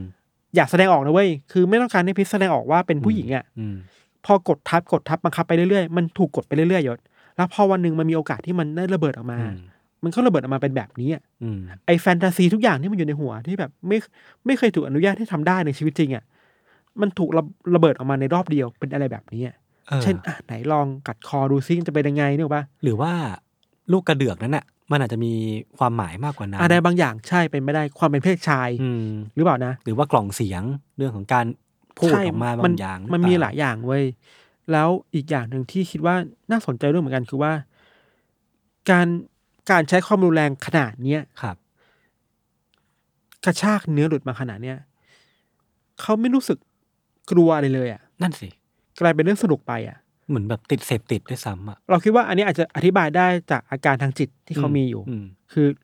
ก็รู้อยู่ว่าโรคจิตเภทหรือการอืมคนที่เป็นไซโคพาธอะครับก็จะมีรู้สึกสำนึกชั่วดีผิดแบบไม่ค่อยมีเท่าไหร่ตาช่างตาช่างพัไม่มีตาช่างเออพังไม่สามารถคิดได้ว่าไอการฆ่าคนมันคือเรื่องที่น่ากลัวมันแค่เรื่องทั่วไปในชีวิตอะครับ มันตาช่างศีลธรรมมันพังอะก็เกี่ยวด้วยครับ อันนี้คือตัวของฟิสในสิ่งที่เขาทำเนอะพอจะอธิบายได้นิดหน่อยในบางนี้แต่มันก็ยังยากอธิบายในภาพรวมอยู่อะครับอืมอีกเรื่องหนึงที่ว่าเป็นปัจจัยที่ทำให้การก่อเหตุมันมากได้ขนาดเนี้ยก็คืออย่างอย่างแรกที่จุดเปลี่ยนคือการเป็นสายตำรวจนี่แหละเออ การมีตำรวจเป็นแบ็กอัพอะเออเพราะฉะนั้นทำอะไรก็ไม่ผิดอะ จริง แล้วตำรวจก็ไม่สนใจด้วยเพราะกลัวคนผิดจะเข้าหาตัวเองเว้ยเออใช่ใช่แม่งแบบสายกูเองอะเพราะฉะนั้นอะกูต้องโดนด้วยหรือเปล่าวะ แล้วแล้วคือมันก็ทำให้เราตั้งคำถามนะว่าการเลือกคนมาเป็นสายอะอืมแม่งมาตรการหรือว่าอะไรหลาย ๆ อย่างมันควรจะคิดเยอะกว่านี้หรือเปล่า เราลืมว่าตรงนี้ไปตรงนี้ก็สำคัญมาก คือว่าเหตุผลที่ตำรวจเยอรมนีต้องมีสายตำรวจอ่าเยอะ ๆ ในเวลานั้นเพราะว่าครับกำลังพลไม่พอเว้ยอืมคือมันคือผลหนึ่งของสงครามโลกครั้งที่หนึ่งอะอืมคือประเทศมันทุ่มทรัพยากรนั่นความมั่นคงไปกับสงครามเยอะมาก อ่า แล้วพอสงครามจบอะ มันก็หายไปเยอะอะ ต้องมามาปั้นสูตรขึ้นใหม่ ทั้งโครงสร้างการดูแลองค์กรอะอ่าคนมันหายไปเยอะมากอะยศอ่าฮะเพราะฉะนั้นน่ะ คนมันขาดแคลนน่ะตำรวจต้องใช้วิธีการแบบนี้แหละเออไปสร้างคอนเนคชันกับพวกคนเหล่าเนี้ยช่วยกันทำงาน ช่วยกันทำงานให้หน่อยเว้ยเพน่าราะว่าสนใจ คือสังคมมันก็เกี่ยวเนาะอืมอันนี้คือเรื่องแรกที่จะพาลีดไปว่า ยุคหนังสงครามโลกอะมันส่งผลต่ออาชญากรรมยังไง เออ อันนี้อันแรก อันที่สองคือว่าไอ้ความดิ้นรนน่ะ เศรษฐกิจที่มันพังมาก เงินเฟ้อสูงมากๆหลังสงครามนะครับทำให้การเข้าถึงอาชีพที่มันมั่นคงอะสุจริตทุจริตมั่นคอะงยาก มันบีบให้คนทำอะไรแบบนี้ แต่ไม่ใช่แปลว่าคนไม่มีทางเรียนถ้าคุณมีทางเลือกแหละอ่าแต่เป็นปัจจัยหนึ่งแล้วกันเนาะครับที่ทำให้คนต้องพร้อมแลกกับอะไรแบบเนี้ยแล้วก็เหยื่อของฟิสส่วนใหญ่ หรือเกือบจะทั้งหมดอะยศเป็นคนที่หนีออกจากบ้านอืมเป็นคนที่เร่ร่อน เป็นคนที่อยู่ใน ซอกหลืบของสังคมในยุคเวลาที่สังคมมันเน่าเปื่อยอะ่ะอืมเขาต้องอยู่รอดให้ได้แค่มีข้าวกินมีที่นอนก็ดีใจแล้วอะ่ะอ่าเพราะฉะนั้นเมื่อมีคนหนึ่งใครคนหนึ่งมาเสนอว่า เอ้ย เรามีข้าวให้คุณกินนะ เรามีเตียงให้คุณนอนนะ เขาก็ต้องจำใจไปเขาเขาอยากเขาก็อยากมีชีวิตที่ดีขึ้นอะ เหมือนเขาไม่ได้มีทางเลือกเยอะขนาดนั้นในชีวิตเขาอะเออ คือบริบทสังคมมันบีบให้คนต้องเลือกแบบนี้อะเออเออเอว่าอแค่มีข้าวกินก็ดีใจแล้วนะอ่า แล้วมีใครคนหนึ่งมา offer ว่าอะเรามีข้าวให้คุณกิน เรามีเตียงให้คุณนอน เรามีชีวิตดีๆ คุณรออยู่อะอืมพวกเขาก็พร้อมที่จะไปแลกอะ แต่ไม่มีใครสมควรจะเจออะไรแบบนี้อะใช่ แต่เราก็ไม่รู้นะว่าเบื้องลึกเบื้องหลังของเคสแต่ละเคสเป็นยังไง ใช่ แต่มันใช่ทำให้ผมนึกถึงเรื่องที่พี่ธันเคยเล่าเดนนิสนิวเซนเออจะคล้ายๆกัน แบบแบบเดียวกันที่จะพยายามบอกว่าคนที่เป็น LGBTQ พอสังคมไม่ยอมรับอะ ก็จะถูกทอดทิ้งจาก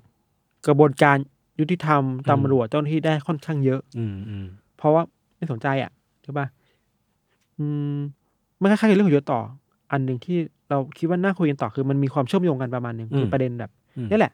เวลาคนที่เป็นเหยื่อ อืมเป็นคนชายขอบอะอ่า แสงสว่างที่เราควรจะได้ มันก็ไม่เท่ากับ คนที่ผิวขาวอะอืมในยุโรปในอเมริกาอันนี้ก็ใช่ปะพูดกันตรงๆเลยผมผิวขาวแล้วเป็นมัมีสเตทอะสิ่งนี้ยู่แล้วอะเออผิวขาวแล้วเป็นเซนไม่ใช่ LGBTQ อะครับเขาก็มีพื้นที่ที่ถูกเรียกร้องความยุติธรรมน้อยอะอืมเออ มันก็ยิ่งทำให้ฆาตกรได้ใจอะโอ้โหเออเรียกได้ว่าได้ใจและใช้ประโยชน์จากสิ่งนี้เยอะมาก ใช้ประโยชน์จากความเหลื่อมล้ำแบบเนี้ยเออความครับไม่เท่าเทียมกันแบบนี้เยอะมาก แล้วทำให้อืมเกิดฆาตกรต่อเนื่องที่น่ากลัวได้ครับอืมกรณีของของฟุตเซนเราคิดว่ามันมีสองปัจจัยแหละ ปัจจัยส่วนบุคคลเองไอไอโรคที่เขาเป็น ปมในอดีต แล้วอย่างที่เรารู้ว่าโรคลมชักมันทำงานกับสมองเนาะอ่า ใช่ไหมมันส่งผลอะไรแบบนี้ได้ ขณะเดียวกันปมในอดีต พ่อแม่เป็นไงพ่อถูกกดทับเรื่องเพศ พ่อบังคับไม่ให้ไม่ให้แสดงออกทางเพศออกมา แบบที่ตัวเองต้องการ มันก็กลายเป็นปมในใจอะแล้วมันระเบิดออกมา แล้วเจะสังคมอีกอืมมันมันรวมกันยุบยุบยับไปแบบยศอืมสุดท้ายก็ระเบิดออกมากันเป็นฆาตกรต่อเนื่องหนึ่งคนที่โหดมากที่โหดมากวันหนึ่งครับโอ้ยแล้วก็ศพไม่ใช่น้อยนะ คือยี่สิบหกศพใช่ยี่สิบหกคน บางบางครั้งตอนที่สอบสวนน่ะมีอ้างว่าเกินสามสิบด้วยซ้ำอ่าแต่ตำรวจพยายามหาได้คือยี่สิบยี่สิบกว่าคนอ่าอ่าอ่าก็เข้าใจบางทีก็อาจจะโอเวอร์เคลมไปหน่อยโมโมไปหน่อยหรือเปล่าตามภาษาฆาตกรตามภาษาฆาตกรต่อเนื่องที่แบบชอบภูโม้มิใจอะในสิ่งที่ตัวเองเอทำอนะครับแต่ว่าที่หาได้คือยี่สิบกว่าคนครับ ก็เป็นฆาตกรต่อเนื่องที่น่าจะถูกบันทึกไว้ในเยอรมนีแหละว่าน่ากลัวและคนซื้อคนหนึ่งอ่าโอเคครับผมครับจุประมาณใจกันครับสำหรับสายชอบเลือด ก็น่าจะอิ่ก็มหนำกันพอสมควร ก็อีกสักสิบตอนค่อยค่อยเลื่อนทีแล้วกัน เออเว้นไปสักพักหนึ่งแล้วกัน คือมันโหดมากเลยอะแบบทั้งวิชวลทั้งอะไรต่างๆนานาอืมคือมันมีมันมีการกัดกิน